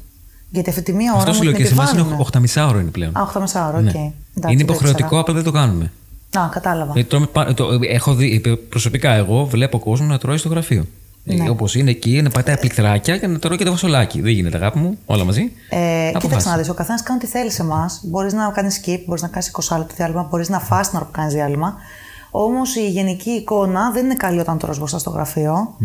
Ε, αν σε δει ο υπεύθυνος, θα ε, καταλάβει ότι δεν έχεις την απόδοση που πρεπει mm-hmm. και το καταλαβαίνω αυτό. Το διάλειμμα είναι διάλειμμα. Πρέπει να το πάρεις, πάρ το μισάωρο, μη φας μπροστά στην οθόνη, γιατί ε, δεν κάνεις διάλειμμα και ε, δεν είναι η ίδια απόδοση. Γιατί υποτίθεται ότι δουλεύεις, αλλά δεν δουλεύεις, τρως και πατάς ένα πλήτρο. Δηλαδή, ε, ε, συγγνώμη που διακόπτω. Δεν είναι η ίδια απόδοση σχετικά με το ότι Α, αυτός δεν καταφέρει να τελειώσει τη δουλειά του στο 8 ώρο, το 7 ώρο, το πόσο είναι 9 ώρο. Ε, άρα πρέπει να δουλέψει και το διάλειμμά του, ή ότι ενώ δουλεύει, πραγματικά δεν δουλεύει. Αυτό το, Α, δεύτερο. το δεύτερο. Και δεν υπάρχει ξεκούραση και ποιότητα ζωής των εργαζόμενων. δηλαδή δεν είναι το ίδιο και ισχύει ότι δεν είναι το ίδιο. Το έχω κάνει και δεν δουλεύει τόσο. Πρέπει να βγεις, αν μπορείς να βγεις από το κτίριο, βγει, πήγαινε μια βόλτα, περπάτησε λίγο, κάνω το τετράγωνο. Δεν μπορείς να κάτσεις μπροστά στην οθόνη και να τρώ ε, και να λες ότι στέλνεις ένα email. Δεν είναι σωστό. Ναι, το οποίο το στέλνεις μισή ώρα, ας πούμε, κλικ, κλικ, κάνεις από εδώ, κάνεις από εκεί, με κοροϊδεύεις αφού τρώσει φασολάκι. Ακριβώς. Α, φασολάκι κάτω, στείλει το email. Πολύ απλά. Πολύ ωραία. Ε, okay. ε, είναι χωριό εκεί; Είναι ένα πολύ μοντέρνο χωριό. Κομμόπολη, θα έλεγα. Έτσι νιώθεις. Όταν βγαίνεις έξω, ας πούμε, έχεις πράγματα να κάνει. Έχεις σινεμά, έχεις θέατρα, έχεις. Ε... Βέβαια. Δεν βαριέμαι, δηλαδή θεωρώ ότι στην Πάρο θα βαριόμουν πολύ περισσότερο. Mm-hmm. Θεωρώ ότι το Λουξεμβούργο είναι ένα, κάτι μεταξύ Αθήνας και Πάρου. Mm-hmm. Εντάξει, μου λείπει η, η ποικιλία που έχει η Αθήνα. Και αυτά μπορείς να κάνεις στην Πάρο που είναι η θάλασσα, ας πούμε. Έτσι. Του λείπουν κάποια πράγματα, αλλά ε, δεν αδειάζει όπως η Πάρο στο χειμώνα. Έχει σινεμά, έχει παγοδρόμια, έχει να πας να κάνεις σκι, έχει κλαμπ, έχει μπαρ. Δεν, δεν αδειάζει το χειμώνα, αλλά αδειάζει τα Χριστούγεννα. Αν το πούμε αυτό λιγάκι. Ε, όχι πολύ. όχι, Α, αδειάζει γιατί... το καλοκαίρι, γιατί φεύγουν όλοι διακοπές. Α, γιατί τα Χριστούγεννα που θυμάμαι εγώ ήταν κλειστά. Εντάξει, ναι, κλείνει την 20, 25 του μήνα, αλλά γενικά έχουμε και τα ε, Christmas markets. Εντάξει, δεν μπορώ να πω ότι βαριέσαι, απλά εντάξει, δεν είναι το ίδιο όπως είναι η Ελλάδα, που σε όποια πόλη και αν πας και Λονδίνο που πήγαμε εμείς, 11 ώρα δεν είχαμε τι να κάνουμε. Ναι. Δηλαδή δεν είναι δεν ότι είναι, γενικά. είναι η Αθήνα πάρα πολύ ζωντανή πόλη. Η Αθήνα, η Μαδρίτη είναι συγκεκριμένες πόλεις της Ευρώπης που είναι αυτό το πράγμα που όποιος και αν έρθει λέει Χριστέ μου, τι ώρα που περνάτε. Δεν είναι απλά επειδή είναι το Λουξεμβούργο έτσι. Είναι πολλές πόλεις που είναι έτσι λίγο βαρετές ε, στις γιορτές. Τώρα από εκεί και πέρα θεωρώ ότι έχει τα πάντα και το γεγονός ότι μπορείς να πάρεις ένα αυτοκίνητο και να πας ε, στο Παρίσι ένα Σαββατοκύριακο ή στο Άμστερνταμ ή δεν ξέρω κι εγώ πού, ε, σου δίνει μια ελευθερία που δεν στη δίνει το νησί και που σε δυσκολεύει η Αθήνα λόγω του ότι είναι και πολύ μεγάλη. Οπότε έχω δει τα πλεονεκτήματα. Τώρα τα πλεονεκτήματα εντάξει είναι άλλο, όπως είναι όλα όσα, όλοι όσοι έχουν που ζουν στο εξωτερικό μακριά από την Ελλάδα. Ναι, λογικό. Ε, Πώς νιώθεις που έχεις, μπορείς να φύγεις με ένα αυτοκίνητο και να πας να αλλάξεις χώρα; Δηλαδή, εμείς μπορούμε να πάμε να το οδηγήσουμε 5 ώρες και να πάμε στη Θεσσαλονίκη. Ωραία. Εσύ, αν οδηγήσεις 5 ώρες, θα πας Παρίσι. Πώς σου φαίνεται αυτό, που μπορείς να περάσεις σύνορα με τόση ευκολία και είναι λες και πηγαίνεις Θεσσαλονίκη. Είναι πολύ cool αυτό. Είναι πολύ σύνηθες γενικότερα. Όπα, το μικρόφωνο. Παλιά μια φίλη μας που έμενε Μάστριχτ έλεγε ότι με το ποδήλατο πήγαινε Βέλγιο. Και την κοροϊδεύαμε. Ναυσκά. Ισχύει. Ε, και λέγαμε, ναι. OK, okay, πώς πέρασε με το ποδήλατο, άλλαξε χώρα. ναι, ε, κοίτα, βαριέμαι τώρα, ενώ είναι πολύ φυσιολογικό και κλασικό, αλλά είναι πάρα πολύ ωραίο γιατί νιώθεις ελευθερία. Μπορείς να πας όπου θες, να οργανώσεις ό,τι θες. Και με το αεροπλάνο είναι πολύ φθηνά να πας κάπου, δηλαδή μπορείς να πας με 25 ευρώ, 20 ευρώ, Μιλάνο. Από εσάς είναι φθηνά να πα οπουδήποτε πέρα από την Ελλάδα. Το ναι, ακριβώς. Η Ελλάδα είναι σαν να πηγαίνουμε Αμερική. Δηλαδή, εγώ δίνω 500 ευρώ έτσι για να έρθω ε, καλοκαιρινούς μήνες. Ναι. Μέσα όρος 3 εκατοστάρικα, θα έλεγα. Απευθείας πτήση, έτσι. Ε, τώρα από εκεί και πέρα είναι ωραίος, σου δίνει μια ελευθερία ε, και μπορείς να δεις και να γνωρίσεις πολλά, πολύ, πολλές πόλεις και χωριά της κεντρικής Ευρώπης ε, και να δεις κάτι άλλο. Θυμάμαι στις αρχές, όταν είχες πρωτοπάει, που την έπαιρνα τηλέφωνο FaceTime, ρε παιδί μου, γιατί ειδικά στις αρχές ήθελε πολύ ξέρεις, να έχει contact με την Ελλάδα και τα λοιπά και να μας βλέπει. Και την πέραμε FaceTime και ε, έλεγε: ε, Λοιπόν, έλα, κάνε μου λίγο παρέα, γιατί πάω στο τρένο να πάω, ε, να πάω τριέρ για να, πάρω, να ψωνίσω. Ε, συγκεκριμένα κάτι πήγαινε να ψωνίσει τώρα, ήταν κάτι που ήταν ακριβώς στο Λουξεμβούργο και πήγαινε στην Τριέρα να ψωνίσεις. Μπορεί, τότε ακόμα δεν ήξερα και καλά το Λουξεμβούργο. Ναι. Οπότε θεωρούσα ότι άμα πάω στη Γερμανία. Μπράβο. Είναι η λεγόμενη Τρέβη, η Τριέρ. Είναι μισή ώρα μακριά από το Λουξεμβούργο. Πήγαιναμε στη Γερμανία γιατί λέγαμε αν είναι πιο φθηνά τα ψαρικά ή είναι πιο φθηνά Ναι. τα τάδε. Τελικά δεν ισχύει. Άμα ψάξεις λίγο, βρίσκεις και φθηνέ επιλογές. Αλλά ναι, ισχύει ότι θα πάμε ας πούμε, στη Γαλλία για να ψωνίσουμε κάτι που μπορεί να μην έχουμε στο Λουξεμβούργο. Θα πάμε στο Βέλγιο για αυτό το λόγο. Δηλαδή πας εύκολα και είναι ωραίο γιατί έχεις επιλογές. Ερώτηση. Πόσο εύκολα, συγγνώμη, πόσο εύκολα έρχεται κάποιος από την ε, Γερμανία, Γαλλία, οτιδήποτε είναι στη σύνορο, ξέρω εγώ, για να δουλέψει στο Λουξεμβούργο. Ισχύει αυτό, υπάρχει, άρα υπάρχει ροή που μπαίνει και ροή που φεύγει κατά τη διάρκεια εργασίας. Αν δεν λέω κάτι λάθος, ε, νομίζω ότι οι, οι άνθρωποι που έρχονται για δουλειά, που λέγονται cross borders workers, ε, είναι γύρω στα μπορεί και 2 εκατομμύρια. Ένα, Δύο ένα, εκατομμύρια. 1,5 εκατομμύριο σίγουρα έρχονται για δουλειά. Οπότε καταλαβαίνετε Δευτέρα με Παρασκευή τι γίνεται στο Λουξεμβούργο, είμαστε Νέα Υόρκη, έτσι. Και Σάββατο μόνοι μας. Την Κυριακή εγώ και πάπια. Δεν υπάρχει αυτό το πράγμα. Τη Δευτέρα δεν χωρώ να περπατήσω στους δρόμους, αλλά την Κυριακή μόνο μου. δηλαδή είναι υβριδι, υβρίδιο το Λουξεμβούργο ναι, για μένα, ναι. εγώ έτσι το λέω, υβρίδιο. Ε, είναι πολύ εύκολο. Και είναι και πολύ εύκολο γιατί οι άνθρωποι που ζουν στη Γαλλία έρχονται πιο γρήγορα από ότι εμείς που ζούμε στο Λουξεμβούργο. Δηλαδή, όταν εγώ ζούσα σε μια πόλη που ήταν έξω από το κέντρο, έκανα πιο πολλή ώρα να πάω από το συνάδελφό μου που ήμουν Γαλλία και έκανε 40 λεπτά και εγώ έκανα 2 ώρες. Γιατί είχε highways και πήγαινε κατευθείαν μέσα σε καρφί. Ακριβώ. Ναι. Έχουν πολύ καλές συνδέσεις με τρένο, με λεωφορείο. Ε, πολλά είναι και δωρεάν. Οι εταιρείες σου πληρώνουν τη μετακίνηση με τα τρένα και τα λεωφορεία. Ε, και με το αμάξι είναι πολύ εύκολο. Εντάξει, έχει πολλή κίνηση, τραγική, αλλά δεν είναι κάτι που δεν γίνεται. Πώς είναι οι ανθρώπινες σχέσεις μεταξύ άλλων εθνών, Δηλαδή, είστε ένα, ένα όπως είπες, είστε ένα Λονδίνο, έχετε εκεί πέρα του κόσμου τον κόσμο. Ε, Πώς νιώθ, νιώθεις άνετα, νιώθουν όλοι άνετα μεταξύ τους, Είναι ίσα τα πράγματα, δηλαδή ακόμα και στο χώρο εργασίας, αλλά και όταν βγεις από αυτό το χώρο και είσαι κάπου έξω, αλλάζουν οι ισορροπίες. Είναι όλα ίδια; Γενικά όλοι οι άνθρωποι είναι πολύ cool γιατί είναι όλοι από παντού. Άρα δεν νιώθεις περίεργα. Όλοι κάνουν παρέα με, με όλους. Τώρα που εκεί πέρα μπορεί να βλέπεις όλα αυτά τα στερεότυπα που ακούς και κοροϊδεύεις. Δηλαδή, οι, οι μεσογειακοί άνθρωποι κάνουν παρέα με, τους, με τη Μεσόγειο. Μεσογειακοί, ναι. Δηλαδή, Ιταλία, Ελλάδα, Ισπανία, όλοι αδέρφια αγαπημένοι. Ε, οι Ινδοί κάνουν παρέα με όλοι. Δηλαδή, η Ανατολή κάνει παρέα με την Ανατολή, η Ασία κάνει παρέα με την Ασία. Υπάρχει αυτό. Οι Ισπανοί κάνουν παρέα με τους Ισπανούς πιο πολύ, όπως και οι Έλληνες είναι πιο δεμένοι μεταξύ Γιατί τους. νιώθουν πιο άνετα και έχουν κοινά. Ακριβώς Ναι. και ψάχνουν να δημιουργήσουν το σπίτι που δεν έχουν εκεί και να έχουν αυτό το community. Παρ' όλα αυτά, θεωρώ ότι όλοι προσπαθούν να έρθουν κοντά με όλους. Εντάξει, υπάρχουν κάποιες εθνικότητες που είναι πιο κοντά ε, και πιο φιλικές και υπάρχουν και κάποιες εθνικότητες που είναι πιο ψυχρές. Τώρα, α, από δουλειά, δηλαδή διαφορά μεταξύ ε, χώρου εργασίας και έξω, ε, δεν ξέρω. Νομίζω ότι όσοι κάνουν παρέα μέσα στη δουλειά κάνουν παρέα και έξω. Ε, από εκεί και πέρα υπάρχει μια διαφορά μεταξύ των ανθρώπων που μένουν μόνιμα στο λουξεμβουργο και των ανθρώπων που ταξιδεύουν για να έρθουν στο Λουξεμβούργο. Δεν μπορείς να χτίσεις φιλικές σχέσεις με τα άτομα τα οποία έρχονται μόνο για δουλειά. Είναι λογικό. Ναι. Γιατί μετά τις 6 φεύγουν γρήγορα να προλάβουν να πάνε πίσω στη χώρα τους. Οπότε καταλήγεις να κάνεις παρέα με τα παιδιά που είναι στο Λουξεμβούργο. Γιατί δεν μπορείς να δεθείς με τα άτομα τα οποία θα φύγουν. Γιατί το Σαββατοκύριακο δεν θα βγείτε στην ίδια πόλη για καφέ. Ναι, ισχύει. Δεν θα Έχεις έχετε δίκιο, ναι. τέτοια στέκια. Και αυτό νομίζω είναι ένα δύσκολο κομμάτι για κάποιον που είναι στο Λουξεμβούργο. Γιατί είναι δύσκολο να κοινωνικοποιηθεί με άτομα τα οποία δεν ζουν στο Λουξεμβούργο. Ε, γι' αυτό λέω ότι το Λουξεμβούργο είναι ένα υβρίδιο. Ε, δηλαδή, κάποια φορά θα ήθελα να ήμουν ας πούμε, στο Λονδίνο, γιατί θα ήξερα ότι όλο δεν έχει να φύγει να κάνει δύο ώρες απόσταση. Και θα ήξερα ότι θα έχουμε το ίδιο καφέ να βγούμε, ας πούμε, γιατί θα είναι πιο εύκολο να γνωριστούμε. Παρ' όλα αυτά, είναι όλοι πολύ φιλικοί και άμα υπάρχει χημεία, κάνεις παρέα με όλους. Πολύ καλά. Εγώ θέλω να σε ρωτήσω, στην περίπτωση που είσαι μόνος σου, okay. στη δική σου περίπτωση δεν είσαι μόνος, θα φτάσουμε τώρα στο επόμενο, να καταλήξουμε εκεί. Ε, στην περίπτωση που είσαι μόνος σου, το support system που έχεις ποιο είναι; Δηλαδή, πέρα από τους φίλους σου που θα μιλάς στο τηλέφωνο κτλ., ε, εσύ προσωπικά είχες κάποιο support system τι- που σε στήριξε και σε όθησε να συνεχίσεις να μην τα παρατήσεις. Γιατί κάποια στιγμή θα έχεις φτάσει και εσύ σε σημείο που θα λες Δεν μπορώ άλλο, θα σου σκοτώ να φύγω. Ε, Αυτό ήταν. Τώρα βγάζω εισιτήριο, φεύγω. Αν με ρωτάς, στη σχολή υπήρχε ε, ψυχοθεραπεία και βοήθεια, αλλά δεν το χρειαστηκα Η support system όχι, ήταν οικογένεια και μετά ήταν τα παιδιά τα οποία ήταν στην ίδια φάση με σένα. Γιατί ξέρεις, όταν πας στο εξωτερικό, γι' αυτό και θεωρώ ότι είναι καλό να πας και να σπουδάσεις και μετά να βγεις στο χώρο εργασίας. Βέβαια, αν μπορείς να πας και για δουλειά, πήγαινε, αρκεί να έχεις κάποιους γνωστούς. Ε, το support system είναι οι άνθρωποι που είναι στην ίδια φάση με σένα. Ανοίγονται. Εγώ ήμουν τυχερή, ναι. Ήμουν τυχερή γιατί ήμασταν όλοι στο πανεπιστήμιο. Οι περισσότεροι ήμασταν και κοντά στην ηλικία. Δηλαδή, ήμασταν όλοι. Ε, δεν είχαμε πολύ μικρά 22-23, ήμασταν όλοι από 25 και πάνω. Και ήμασταν όλοι στην ίδια φάση. Ήμασταν όλοι στη φάση ότι εντάξει, ήρθαμε να κάνουμε ένα μάστερ και να βγούμε να δουλέψουμε. Οπότε ένας στηρίζει τον άλλον. Και έτσι υπήρχαν αυτά τα group therapy, ξέρεις, βγαίναμε όλοι για καφέ και λέγαμε Αυτό. μου λείπει αυτό, μου λείπει και εμένα αυτό, πάμε όλοι μαζί στο σούπερ μάρκετ, θα φάμε όλοι μαζί. Τέλει. Ε, δηλαδή υπήρχε, εντάξει, δεν ήμασταν 100 άτομα, αλλά μπορώ να σου πω ότι και ένα άτομο να έχεις είναι πάρα πολύ σημαντικό.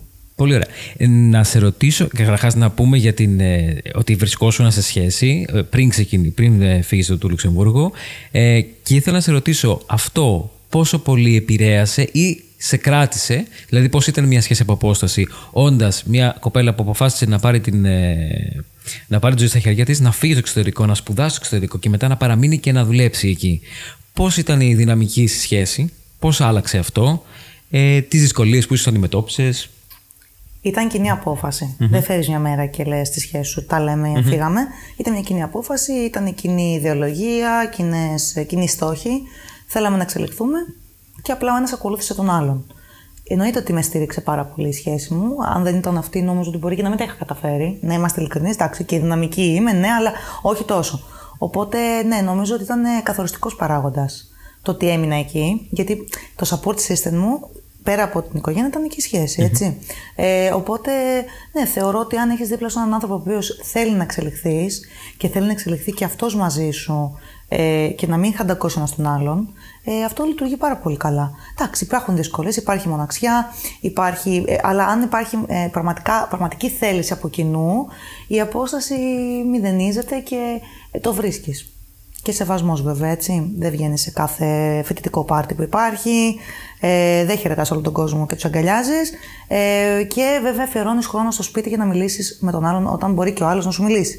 Οπότε είναι ένας αγώνας ε, από, και από τις δύο πλευρές, ταξίδια, ε, αλλά νομίζω ότι αν δύο άνθρωποι έχουν ίδιους στόχους, ίδια λογική, λειτουργεί 100%. Ήταν δύσκολο, γενικά. Πάρα πολύ.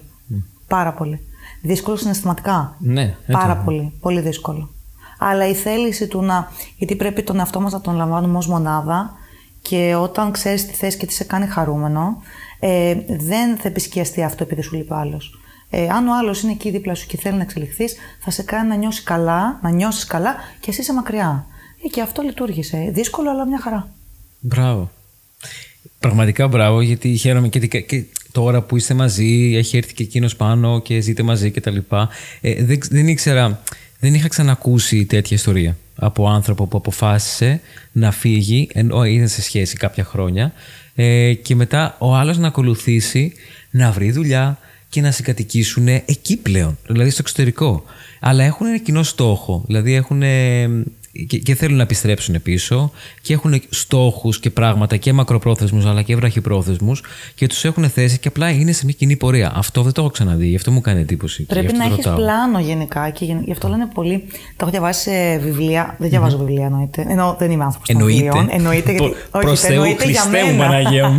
Ναι. δεν είμαι άνθρωπος που διαβάζει βιβλία, αλλά μου αρέσει γενικά να διαβάζω έτσι γρήγορα άρθρα. Τσιτάτα. Ε, σύντομα, ναι. ε, λέει ρε παιδί μου ότι γενικά είναι καλό να έχεις στόχους στη ζωή σου, γιατί σε κρατάνε σε μια πορεία. Και πάντα να θέτεις καινούριους και καινούριους και καινούριους. Εμείς είχαμε ένα στόχο και οι δύο. Ε, και μετά, όταν αλλάζαν οι στόχοι, τους συζητάγαμε πριν τους αλλάξουμε. Τι θες εσύ, τι θέλω εγώ. Οπότε υπήρχε πλάνο. Και Αν έφευγε επικοινωνία. ο ένας ξαφνικά και έλεγε: Ξέρεις κάτι, θέλω να πάω Αλάσκα, γιατί μου ήρθε έτσι, εκεί δεν θα είχε κρατήσει. Πρέπει να υπάρχει μια κοινή πορεία. Άρα υπήρχε και επικοινωνία, ήταν ανοιχτή και οι δύο. Βέβαια. Πολύ ωραίο. Αυτό είναι σημαντικό. Γιατί. Και σεβασμός στο τι θέλει ο άλλος. Ναι. Γιατί αν ε, ο ένας δεν ήθελε και ο άλλος ήθελε, ή πάντα δηλαδή κοίταγε ο, αν- ο ένας να θέλει τι- να είναι χαρούμενος μαζί με τον άλλον, να κάνει αυτό που θέλει. Αν δεν ήθελε ο ένας από τους δύο να φύγει έξω, ο δεύτερος δεν θα έφευγε έξω. Θα βρίσκανε μια άλλη εναλλακτική. Κάτι τελευταίο, γιατί θέλω να κλείσουμε με αυτό, έτσι λίγο πιο ανάλαφρο. Θα μου πεις εσύ πώς το έχεις λάβει αυτό, έτσι; Γιατί εδώ στην Ελλάδα υπάρχει πάρα πολύ έντονα προφανώς, είναι στην κουλτούρα μας το κουτσομπολιό.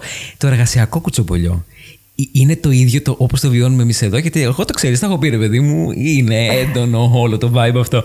Ε, εκεί είναι το ίδιο. Εγώ έζησα, έζησα μόνο σεζόν εδώ. Δεν Ναι. έχω ζήσει, δηλαδή ούτε δούλεψα σε εταιρεία, ούτε σε κάποιο σχολείο. Γιατί εντάξει, τέλειωσα παιδαγωγικό. Μετά πήγα σε πιο Ναι. digital media, communication και τέτοια πράγματα. Μαγκάγια. Ε, ναι, οπότε εγώ αυτό που έζησα και ζω αυτή τη στιγμή είναι ένα απόλυτο gossip girl. ε, Sex and the City όχι τόσο, πιο πολλοί άλλοι δηλαδή ζουν και εγώ απλά βλέπω επεισόδια. Ε, και γενικότερα ό,τι βλέπετε στις σειρές, Friends, όλα αυτά υπάρχουν. Δηλαδή, shoots, όλα αυτά που βλέπετε στις ταινίες και σειρές υπάρχουν. Το κουτσομπολιό εννοείται ότι υπάρχει. Ψοφάνει το κουτσομπολιό. Νομίζω ότι μέσα στο οκτάωρο, το τετράωρο είναι το κουτσομπολιό. Τέλειο. ε, ότι κλείνονται όλοι και κλειδώνονται σε meeting room για να μάθουν τι έχει γίνει με την τάδε. Λέγε τώρα. Λέγε τώρα να μου πεις. Οπότε γίνεται αυτό. Εγώ βέβαια δεν είμαι αυτή η οποία προκαλεί το κουτσομπολιό, αλλά αν είμαι εκεί, με πολύ μεγάλη ευχαρίστηση θα κάτσω να ακούσω τι θα μου πούνε. Βέβαια, καταλήγω να τα ξέρω όλα. Ναι, ναι, ναι. Και μετά όλα μου λένε μην μιλήσεις, μην μιλήσεις. Και εγώ τα ξέρω όλα. Όλοι έρχονται και μου λένε τα άμαθες και εγώ κάνω ψέματα δεν τα ξέρω. γιατί αν του πω ότι τα ξέρω, θα μου πούνε πού τα άμαθες και γιατί δεν μας το είπες. Οπότε εγώ τα ξέρω όλα. Αλλά δεν ξέρω τίποτα. Καταπληκτικό. Είναι φοβερό. Ένας λόγος που δεν έχω εγκαταλείψει το εταιρικό περιβάλλον, γιατί εντάξει, πέρα από τα αστεία είναι πάρα πολύ ε, ψυχοφθόρο, πολύ δύσκολο για τις γυναίκες. Δεν αναφερθήκαμε πολύ σε αυτό. Είναι ενδιαφέρον όμως. Ε, είναι αρκετά σεξιστικό το περιβάλλον, ειδικά για, κάποιες γυναίκες, για τις γυναίκες σε εταιρείες. Οι εταιρείες είναι ανδροκρατούμενες στο εξωτερικό. Αυτή είναι η άποψή μου.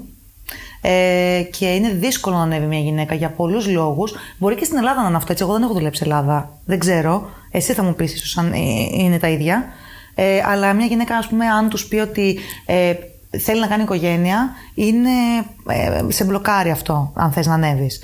Ε, και γενικά είναι δύσκολος ο χώρος της εταιρείας, πολλές ώρες εργασίας, ε, πολλέ, πολύς ανταγωνισμός και αν είσαι και ευαίσθητος χαρακτήρας, ε, είναι δύσκολο. Παρ' όλα αυτά η εμπειρία είναι τρομερή. Μαθαίνεις να χειρίζεσαι τους ανθρώπους, μαθαίνεις πώς να είσαι σε ένα μικρό κόσμο, πώς λέτε εσείς για το στρατό. Ναι, ναι, ναι. Νομίζω για τις γυναίκες είναι στις εταιρείες μάλλον. Ε, και είναι ό,τι βλέπεις στις ταινίες και στις σειρές. Είναι φοβερή εμπειρία. Δεν θα το άλλαζα. Κάποια στιγμή θα κλείσει ο κύκλος. Δεν νομίζω ότι θα μείνω για πολλά χρόνια στον τομέα, σε, το εταιρικό, στο εταιρικό κομμάτι. Αλλά είναι πολύ ωραία εμπειρία και πολύ, σε κάνει πολύ δυνατό και προσαρμόζεσαι μετά, γίνεσαι χαμελέον. Ε, γιατί αναφέρθηκες για το σεξιστικό κομμάτι και τις γυναίκες και τη δυσκολία τους στον εργασιακό τομέα και το περιβάλλον. Ε, εγώ την χάνει ναι, είμαι σε μια εταιρεία η οποία είναι πάρα πολύ. προσέχει το συγκεκριμένο κομμάτι πάρα πολύ. Και μάλιστα τώρα πλέον υπάρχει και ένα initiative το οποίο προσπαθεί να είναι 50-50. Να το φτάσουμε στο 50-50, να είναι στην εταιρεία. 50% άντρες, 50% γυναίκες, να υπάρχει μια ισότητα. Και ε, αντιθέτως, σε εμάς, στη δική μου εταιρεία, δεν ξέρω τι γίνεται γενικά στην Ελλάδα, νομίζω ότι δεν ισχύει αυτό. Ε, οι γυναίκες μπορούν ελεύθερα να έχουν οικογένεια, να μείνουν έγκυος, να κάνουν το παιδί τους, να πάρουν μια μεγάλη άδεια, να γυρίσουν πίσω και να μην αλλάξει τίποτα. Εγώ το έχω βιώσει στην εταιρεία που είμαι, μάλλον είμαι πολύ τυχερός, έτσι. Δεν ξέρω. σω ζω σε μια φούσκα. Ε, αλλά αν αυτό θα μπορούσε να είναι παντού έτσι, Εννοείται, γιατί είναι κομμάτι της ζωής. Δεν γίνεται να πεις σε έναν άνθρωπο: Μην κάνεις αυτό για να, γιατί σε χρειάζομαι, γιατί δεν είσαι career material, ας πούμε. Είναι πολύ άδικο. Βέβαια. Κοίταξε να δεις, δεν ξέρω, μπορεί να μην το νιώθεις, γιατί μπορεί να μην έχεις έρθει στη θέση αυτή, μπορεί να μην έχει τύχει, μπορεί να είσαι τυχερός, μπορεί η εταιρεία η- τώρα που είσαι να μην, ε, είναι, να μην, είναι, να μην είναι τόσο πολύ ορατό στην εταιρεία που είσαι. Εγώ δεν αναφέρομαι στην εταιρεία που είμαι ή που ήμουν. Είναι ένα γενικό φαινόμενο σε όλες τις εταιρείες στο εξωτερικό. Και τώρα μπορώ να μιλήσω μόνο για το Λουξεμβούργο, γιατί εκεί είμαι. Ε, είναι πιο ανδροκρατούμενες, είναι πιο δύσκολο για μια γυναίκα να εξελιχθεί. Ω γυναίκα το λέω, γιατί όταν είσαι γυναίκα και έχεις πάρα πολλές αρμοδιότητες και ανεβαίνεις και είσαι team leader ή είσαι οτιδήποτε είσαι, ε, όταν φύγεις για 1,5 χρόνο, το να κάνεις ξανά, ε, να επανέλθεις και να θυμηθείς πώς είναι να δουλεύεις και να μην σε νοιάζει τι γίνεται στο σπίτι είναι πάρα πολύ δύσκολο. Έχω δει πολλές κοπέλες να παρετούνται, ε, να απολύονται, ε, να αλλάζουν ομάδες, να αλλάζουν πόστα, γιατί δεν μπορούν να συγκεντρωθούν ή δεν μπορούν να εξελιχθούν, να ανταπεξέλθουν, ή και πολλές γυναίκες να, ε, να απορρίπτονται σε συνεντεύξεις, στις οποίες εγώ μπορεί να ήμουν μέσα, γιατί υποψιάζονται ότι μπορεί να μείνουν έγκυες ε, μετά από ένα ε, χρόνο. Οπότε γενικά είμαστε λίγο, περνάμε λίγο δύσκολα, θεωρώ. Ε, και οι άντρες βέβαια έχουν πολύ ανταγωνισμό μεταξύ τους και αυτοί δυσκολεύονται πολύ. Αλλά νομίζω ότι γενικά οι εταιρείες είναι δύσκολες και θέλει πολύ γερό στο μάχη. Ναι, ισχύει αυτό. Ε, Παρ' όλα αυτά είναι πολύ ωραία εμπειρία. Μετά από μια πολυεθνική εταιρεία, νομίζω μπορείς να κάνεις τα πάντα. Ναι, έχεις αποκτήσει εμπειρία σε πάρα, πάρα πολλά κομμάτια. Μπορείς να κάνεις δική σου εταιρεία. Μπορείς να κάνεις. ναι. Μπορείς να δουλέψεις σε μια οποιαδήποτε άλλη εταιρεία μετά πιο μικρή. Έχεις πάρα πολλές εμπειρίες πλέον. Έχεις φοβερές εμπειρίες. Είναι σαν να ζεις έξω στο, στη- σε μια πόλη στο δρόμο και πρέπει να διαχειριστείς πάρα πολλούς ανθρώπους στο ίδιο στενό. Ε, πρέπει να πεις να πήγαινε από εδώ, έκανε εκεί, πήγαινε εκεί και πρέπει να διαχειριστείς και τον καθυστερημένο και τον πολύ έξυπνο. Ναι, ναι, ισχύει. Οπότε είναι πολύ ενδιαφέρον. Αλλά κυρίως και για τη γυναίκα, επειδή νομίζω είμαστε από τη φύση μας λίγο πιο ευαίσθητες, ε, είναι αρκετά δύσκολο και νομίζω ότι δεν είναι για πάντα, αλλά όσες μπορούν να το κάνουν για πάντα, μπράβο σας, έτσι. Συγχαρητήρια. Εγώ Ισχύει. το μπορώ, το λέω. Ισχύει. Πολύ ωραία. Ε, λοιπόν, εγώ είμαι ε, πολύ χαρούμενος που. κα- Γιατί είχα, ήταν κάποια πράγματα που δεν έχουμε συζητήσει. Λόγω ότι όταν βρισκόμαστε θέλουμε να, κάνουμε, να κάνουμε catch-up σε όλο το υπόλοιπο κομμάτι, ξέρεις, και να βγούμε και να πιούμε κτλ. Να πάμε να φάμε κάπου, να διασκεδάσουμε και είναι πράγματα που δεν σε είχα ρωτήσει και βρήκα την ευκαιρία τώρα με αυτή τη συνέντευξη να σε ρωτήσω. Ευχαριστώ πάρα πολύ που αφιέρωσες το χρόνο Καλό, σου. παρακαλώ. Ε, αύριο πετάει εντωμεταξύ. Δηλαδή σε λίγες ώρες από τώρα πετάει. Το πώς την έπεισα να έρθει να κάνουμε εδώ μία συνέντευξη με τον πριν φύγει κτλ. Δεν... Ε, είναι ωραία γιατί συνειδητοποιώ γιατί φεύγω. Ναι. Κάθε φορά στεναχωριέμαι. Αλλά όχι, εντάξει, είναι μια εμπειρία και τελικά εσύ αποφασίζεις πόσο θες να κρατήσει αυτή η εμπειρία. Ισχύει. Αν θες να τη σταματήσεις, το πιο εύκολο, το έλεγα για πλάκα στον αυτό μου όταν έφυγα, είναι να βγάλεις τα εισιτήρια και να γυρίσεις. Είναι το πιο εύκολο. Οπότε, άμα μπορείς να όντως, κρατήσεις ναι. να μην γυρίσεις, είτε αυτό είναι στο σπίτι των γονιών σου, είτε είναι στο χωριό σου, είτε είναι στη χώρα σου, κάτσε λίγο ακόμα, γιατί όσο πιο πολύ κάτσεις, τόσο πιο πολύ δυναμώνεις και κάνεις πράγματα τα οποία δεν το περιμένεις και γνωρίζεις ανθρώπους. Νομίζω είναι πολύ επικοδομητικό όλο αυτό. Μην γυρνάτε στο εύκολο αμέσως. Παιδευτείτε λίγο, δεν παθαίνετε κάτι. Το πολύ πολύ να γυρίσεις πίσω. Το πιο εύκολο είναι να γυρίσεις πίσω. Ναι. Εκεί θα είναι η οικογένεια και το σπίτι, δεν θα φύγει. Αλλά κάνε τον κύκλο σου πρώτα, δεν χρειάζεται να βιαστείς. Τέλει. Σε ευχαριστώ πάρα πολύ. Κι εγώ. Εγώ θα πω μπράβο, Ελίζα. Καλή αρχή σου εύχομαι. Ευχαριστώ πάρα πολύ, να είσαι καλά. Ε, θε- ελπίζω να τα ξαναπούμε κάποια άλλη στιγμή ε, σε ένα διαφορετικό κομμάτι, σε μια διαφορετική συνέντευξη, για να πούμε για διαφορετικά πράγματα. Γιατί είσαι και πολύ πράγμα, δεν είσαι κάνει ένα μόνο και τελείωσε. Κάνεις αρκετά πράγματα και θέλω να σε δω. Γιατί έχεις κάποιους συγκεκριμένους στόχους που θέλω κάποια στιγμή όταν γίνεις πραγματικότητα να το συζητήσουμε και να μιλήσουμε πάνω σε αυτό. Ελπίζω να υπάρχει ακόμα μέχρι τότε το podcast, βέβαια. Θα δούμε. θα δούμε. Αλλά γενικά θέλω να πω να κλείσω Ναι. ότι μην φοβάστε να αλλάζετε προσανατολισμό και να αλλάζετε γενικά τομείς και πλάνα. Να Εγώ γενικά δοκιμάζεις. αλλάζω συνέχεια. Ε, έφυγα ως δασκάλα, μετά έκανα κάτι άλλο, τώρα πάω σε μια άλλη δουλειά καινούργια, δεν ξέρω τίποτα. Ε, γενικά μάθετε όσα πιο πολλά μπορείτε γιατί δεν ξέρεις ποτέ. Αυτά. Αυτό ισχύει και μάλιστα αυτό και κλείνω είναι ότι ε, ένα άτομο το οποίο με έκανε να νιώσω ok με το να δοκιμάζω συνεχώς διαφορετικά πράγματα είναι η Ελίζα. Α, Πριν την Ελίζα, όλοι όσους έλεγα ότι θέλω να φύγω να έρθω στην Αθήνα, θέλω να φύγω να πάω στο εξωτερικό, θέλω να ξεκινήσω podcast, θέλω να ξεκινήσω YouTube, θέλω να δουλέψω, να κάνω smart home, θέλω να δουλέψω άλλη δουλειά, να πάω σε εταιρεία, να πάω σε αυτό. Όλοι μου λέγανε τώρα πού να το κάνεις αυτό και μη και κάνει ένα πράγμα που ξέρεις καλά και μην αλλάζει συνέχεια πορεία και πόσα πράγματα. Ε, αυτό το πράγμα μου έχει δώσει και σένα πιστεύω το ίδιο πράγμα. Σου δίνει τόσα πολλά soft skills.